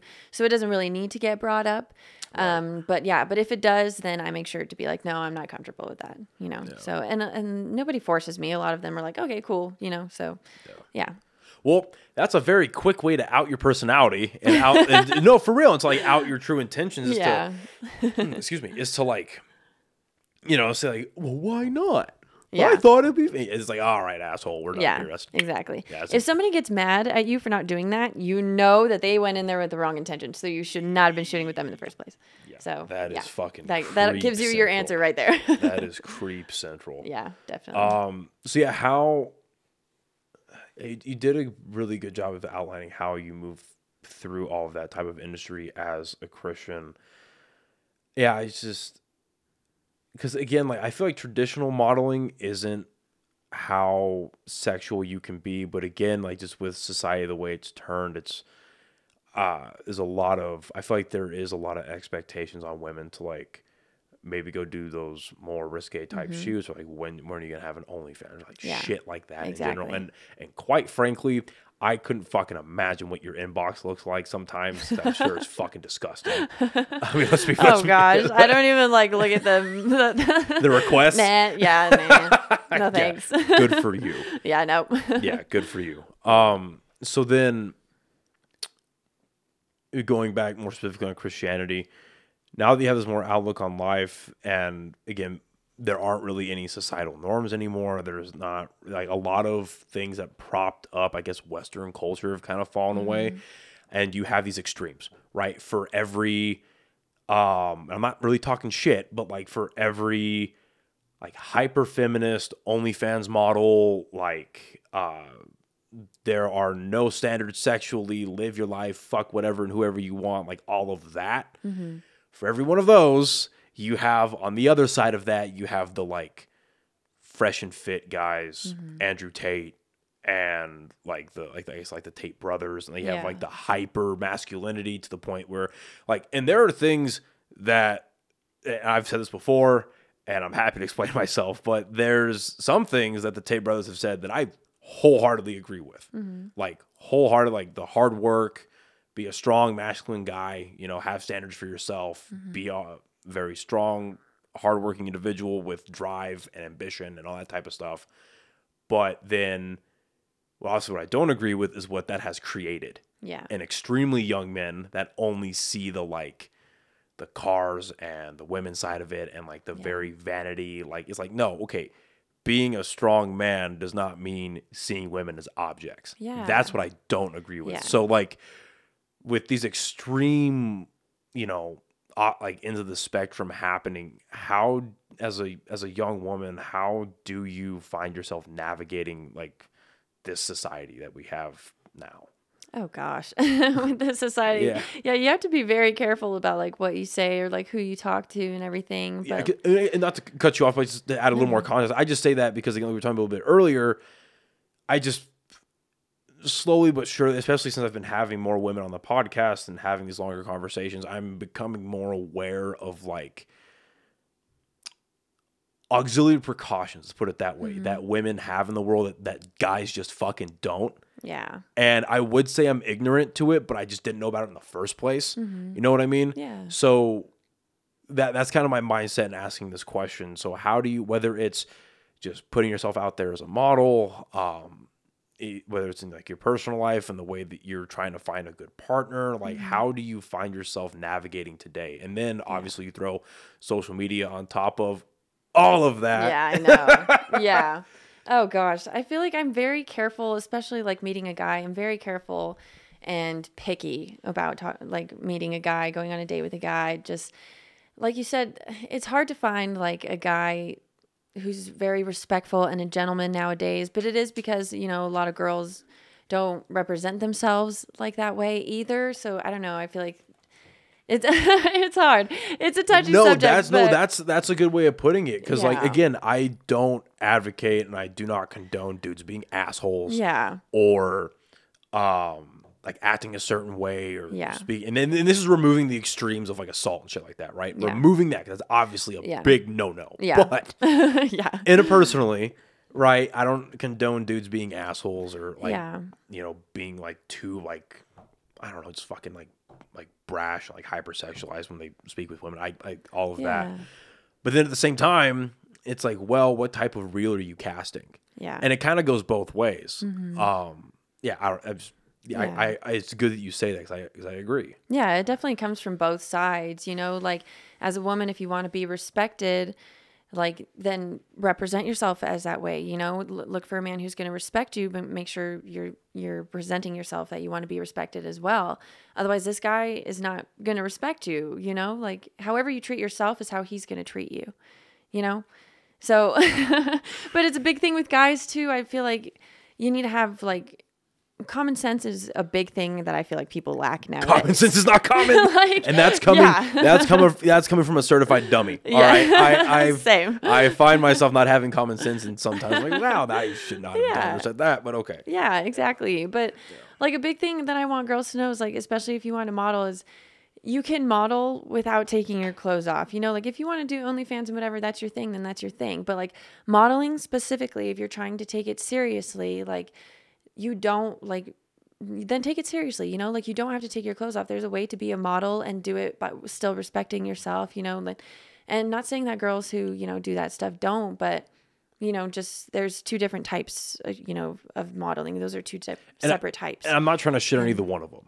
yeah you know what I mean? exactly Yeah. exactly yeah same but yeah with guys too like you're gonna know right off the bat you know if, how they're gonna treat you you know if they're respectful if they're a gentleman or not. There's a lot of guys who you know girls don't make them that way they just are that way. And you know you just yeah you know so you need to stay away from them. Don't give them the attention. That's exactly what they want you know? If a guy is saying something nasty to you don't just don't listen to them. You don't react you know? It shows that you're just stooping down down to their level How So- how com? I'm always curious about this. How common in like social settings, like let's say you're out, out at like Anodyne or like Sister or whatever Yeah. Mm-hmm. Marble.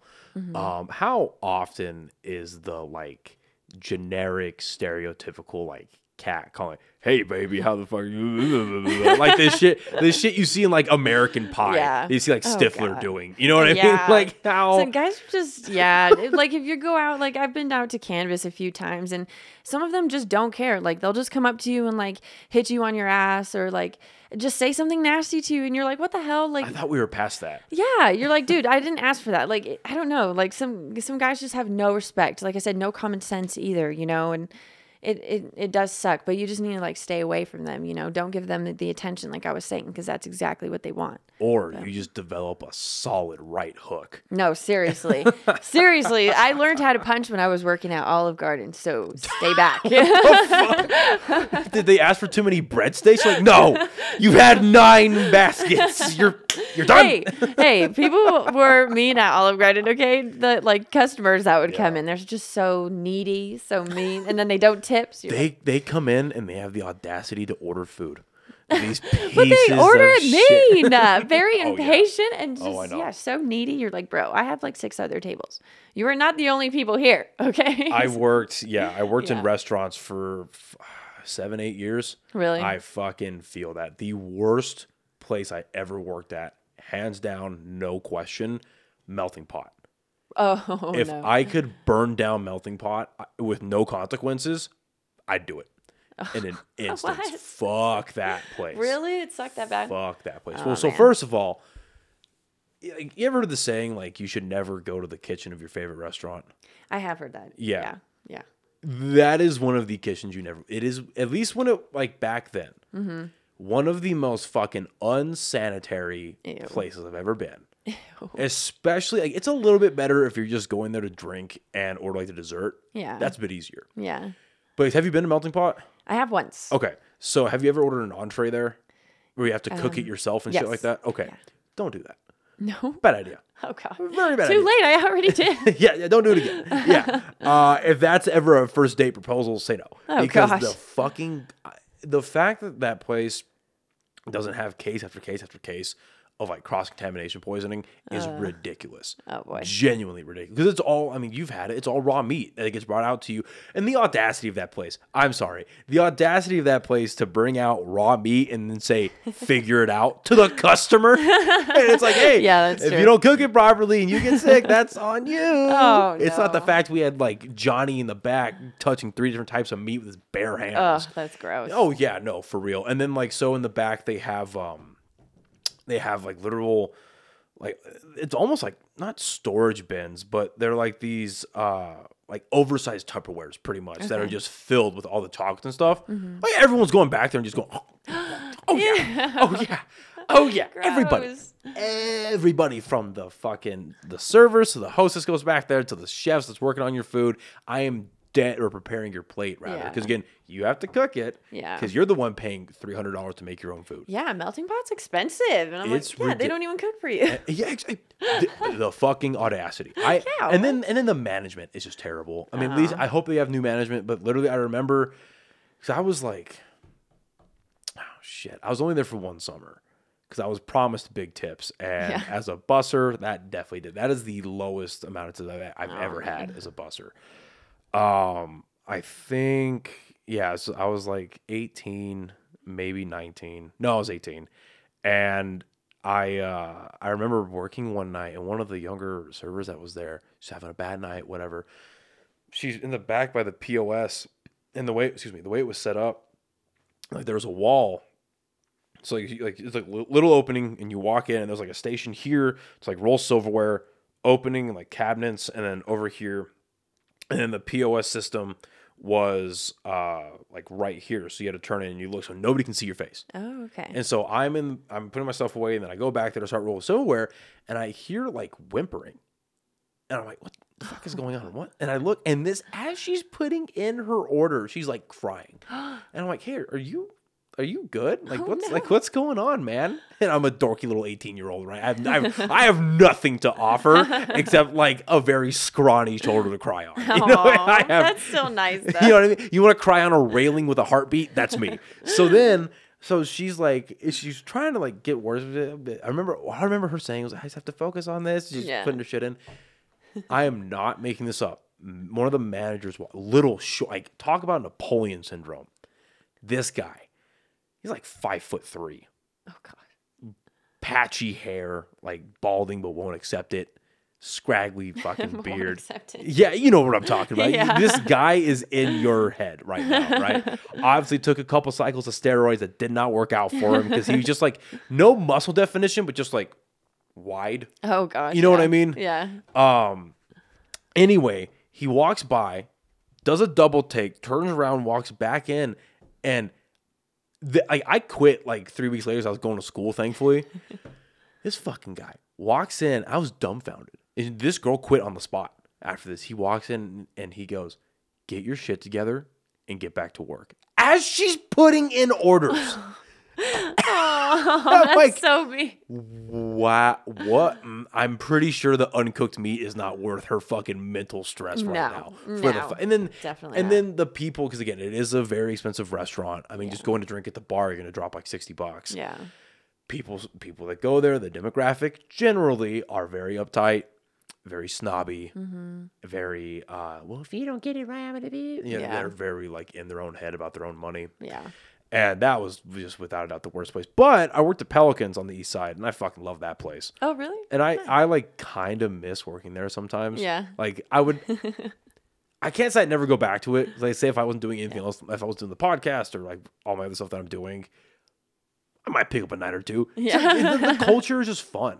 Yeah. Granted, I made a couple bad decisions there. Oh, I mean, yeah. and it's, it was fucked because, like, I mean, you worked in a restaurant. Yeah. Everyone drinks Yeah. all the fucking time. I know. and I worked with a bunch of ravers. That's what it was. oh, nice. it was fun though. Like you said, I still I miss working there sometimes too at, at Olive Garden because I loved my coworkers. They were awesome. It's the culture. Yeah. Yeah. Yeah. You have you have shitty people, Yeah. and you have just asshole customers that come in. Yeah. But then you get to go in the back and talk mad shit Yeah. about Yep. everyone. Well, then, Yep.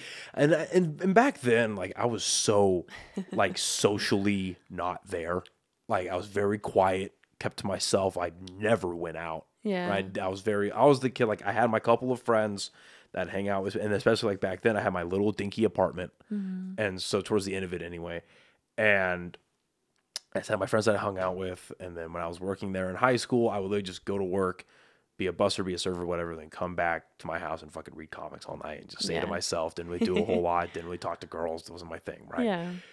And so, but I realized from watching all the female servers, I was like, I need to be like personal if I want to make more than 80 bucks a night. Yeah. Okay, I need to figure out how to like Yeah. cheer you up a little bit. You so I did fake like it till you make it. exactly. I did a little experiment on myself and like stone sober, stone sober. yeah. I'd make like a good night. It was like 90, maybe 110, 115. Yeah. Drunk.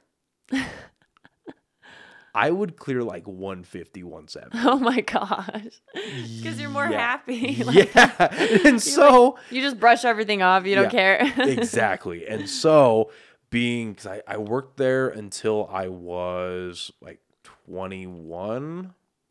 Yeah, sounds about right. 21 ish. Mm-hmm. So, you know, underage dude, access to booze. And now my job is like indirectly incentivizing me to yeah. drink on the job a little bit. Not a great, uh, No, not a definitely great not. combination. but I met some dope people, and I still, Yeah. I still talk to a few of them. Yeah. Um, and it's it's just really cool what comes out of that. Yeah. Um, I don't even know what fucking got us on this subject. Um, you, you're talking about uh, Olive Garden, and, then yeah, this is you're about to see. remember. You're, yeah, you're about to see how good my recalling skill is. Um, I have oh, the worst memory in the world too. So um, we were talking about just moving through a very hyper sexualized society, and with Oh, yeah, okay. So the last thing I wanted to ask you about that is you hear the term godly man, and that sounds great on paper. Mm-hmm. And and there's a couple of people, female friends I have that come to mind when I say this. I'm also not gonna say their names, but like as a conglomerate experience, from what I've heard from them, is like you know, and some of them just haven't found it yet, unfortunately, where it's like there's a lot of like people will either just flat lie. You're like, yeah, I'm a Christian, I'm a fucking, da, da, da, da," and then in mm-hmm. reality, they're just like they're just trying to just trying to get laid, yeah. or it's, you know, they they practice Christianity, but they're so far deep into like old school like 1920s, 30s, 40s, like notice like the woman is lower than them, all that kind of stuff. So, mm-hmm. w- what does a godly man mean to you? And then, like, how do you, you know, give away all your secrets or nothing, but like, how do you like go out? How do you find yourself? I feel like that's so hard. In the end, speaking from my own experience, uh, and I'm not perfect. I've definitely fucked up um, a relationship with a good woman myself, but how how eh, I know it's hard for me to find not that I'm looking right now, but like it's hard to find a godly woman in today's world. You know what I mean? So, but from your own experience, what does a godly man mean to you, and then how do you go about truly differentiating that from just an asshole, Yeah. for lack of a better term? Yeah, I feel like a godly man right away you can tell when they're different from an asshole, you know. Um, I would say when I'm looking for a godly man, I'm looking for a spiritual leader in the home. Like somebody who's going to lead me and, you know, the kids if we have kids, like who's going to lead us in the home, who's going to lead us in prayer, who's going to keep us accountable reading the Bible. Like you're looking for somebody who loves God more than he loves you and more than he loves himself. Somebody who's always going to put God first because what if he does that, then that's just going to like be a domino effect to all the rest of his actions, all the rest of his decisions. Right. So when you're looking for a godly man, yeah, you're looking for that spiritual leader of your home. You want somebody who's not ashamed to talk about God. Um, somebody who goes to church with you, somebody who um, you see them applying that to their life, you know, maybe like volunteering for something or um, somebody like take them out to a restaurant and see how they treat the waiter, you know, like are they kind to That's them? a good one in general. in general. In Yeah. gen- I, I like I've separated myself from friends because of that. Yeah, exactly. That's true. Like, yeah, you're right. That's something in general. but yeah, but especially, so if you're gonna build yeah, a home. right? Exactly. You know, so there's so many things to look out for. Like when they get angry, how do they treat you when they get angry? How do they treat themselves? How do they affect others around them? You know, like when they're sad, who do they go to? You know, like there's so many aspects that you need to And look for. What do they go to? Exactly. Exactly. Who and what. That is a good one. Their So- their sphere of influence. It sounds like Yeah. it's a very important thing. Exactly. Yeah. So I, I think that's what it is. Like, how, what, like how, their actions, their decisions, like um, who's going to be a spiritual leader in your home to you, himself, and the kids. You know, as a family. Like, yeah. Right. And so that that's also what I was going to ask a little bit earlier. Um, empowerment Mm-hmm. is a word that has lost a lot of meaning. And I feel like the meaning, no, not lost meaning. I just feel like the meaning has changed. Mm-hmm. And it's been not like degraded, but it's been just altered to the point where empowerment has now become equated to like e- extreme lustfulness, right? In some cases, in some cases. Um, and then you bring us a little bit earlier about a spiritual leader in a household. Right now, uh, a big social conversation is uh, obviously we're starting from a foundation that men and women are equal as people. Like obviously, I don't think that has to be said, right? Obviously, mm-hmm. but then it's like again in the Christian, in a, in a lot of like religions, it's men and women are equal, but the man is the leader of the household, mm-hmm. and that um, traditionally it's been the woman submits to her husband. It actually says that in the Bible, mm-hmm. but that's been changed a bit, and the definition and translation of that and the way that society digests it now is that submission's a bad thing. Mm-hmm. And that submission means that you're like a slave and a servant, which is mm-hmm. not what that means mm-hmm. at all. Yeah. So, what is your definition of empowerment? How does that feed into the way you practice your religion? And then, in that same note, what does submission look like to you in the frame of Christianity? Okay. I see. I would agree with you. I mean, I think that I still. I, ho- I hope I worded that right. No, yeah, yeah, I think I know what you mean. Um, I still agree, yeah, that you know a man should be like the spiritual leader of the home. I don't think there's anything wrong with a woman being submissive to that. I think, you know, whatever works for like that couple, you know, like there are some women who like are the breadwinners, you know, and like to go out and work, and then the dad likes to be at home, you know, and it can be vice versa, you know. So I feel like it all depends on how it works for that couple. I think just because you see another couple who's different from you doesn't mean that there's anything wrong with that, you know, or that you should get mad at that. You know, it doesn't affect you at all. But yeah, there are like um, situations where the woman likes to be submissive to that, you know, and they want a man who's a spiritual leader, and there's nothing wrong with that, and vice versa, you know. I think like empowerment you know, maybe it has like changed nowadays, but when I view it like empowerment, yeah, it's just like I, I would almost associate it like with confidence, you know, like just feeling empowered is feeling confident, feeling strong. And yeah, I guess that's how I would put it. Where do you find yourself feeling the most empowered in your day to day life?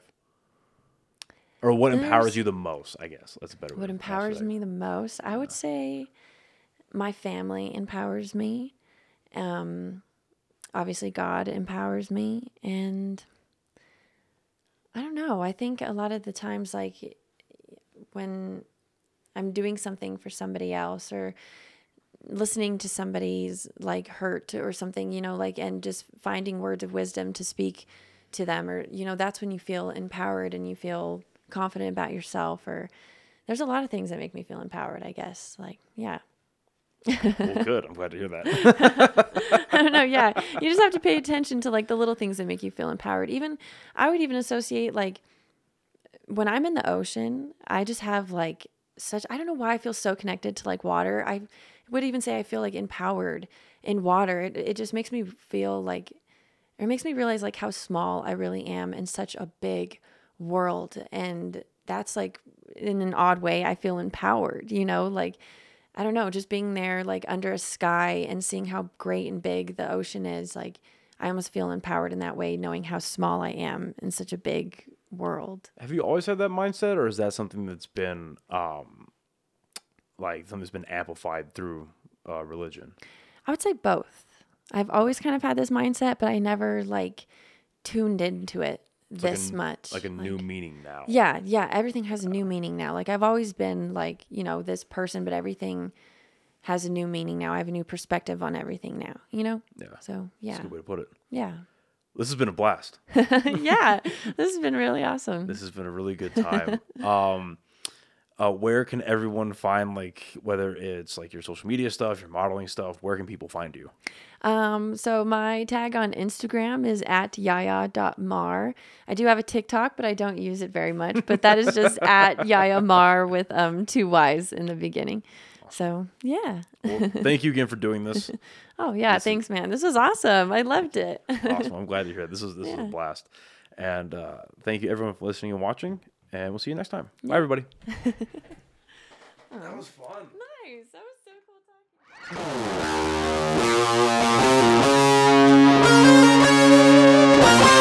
talking.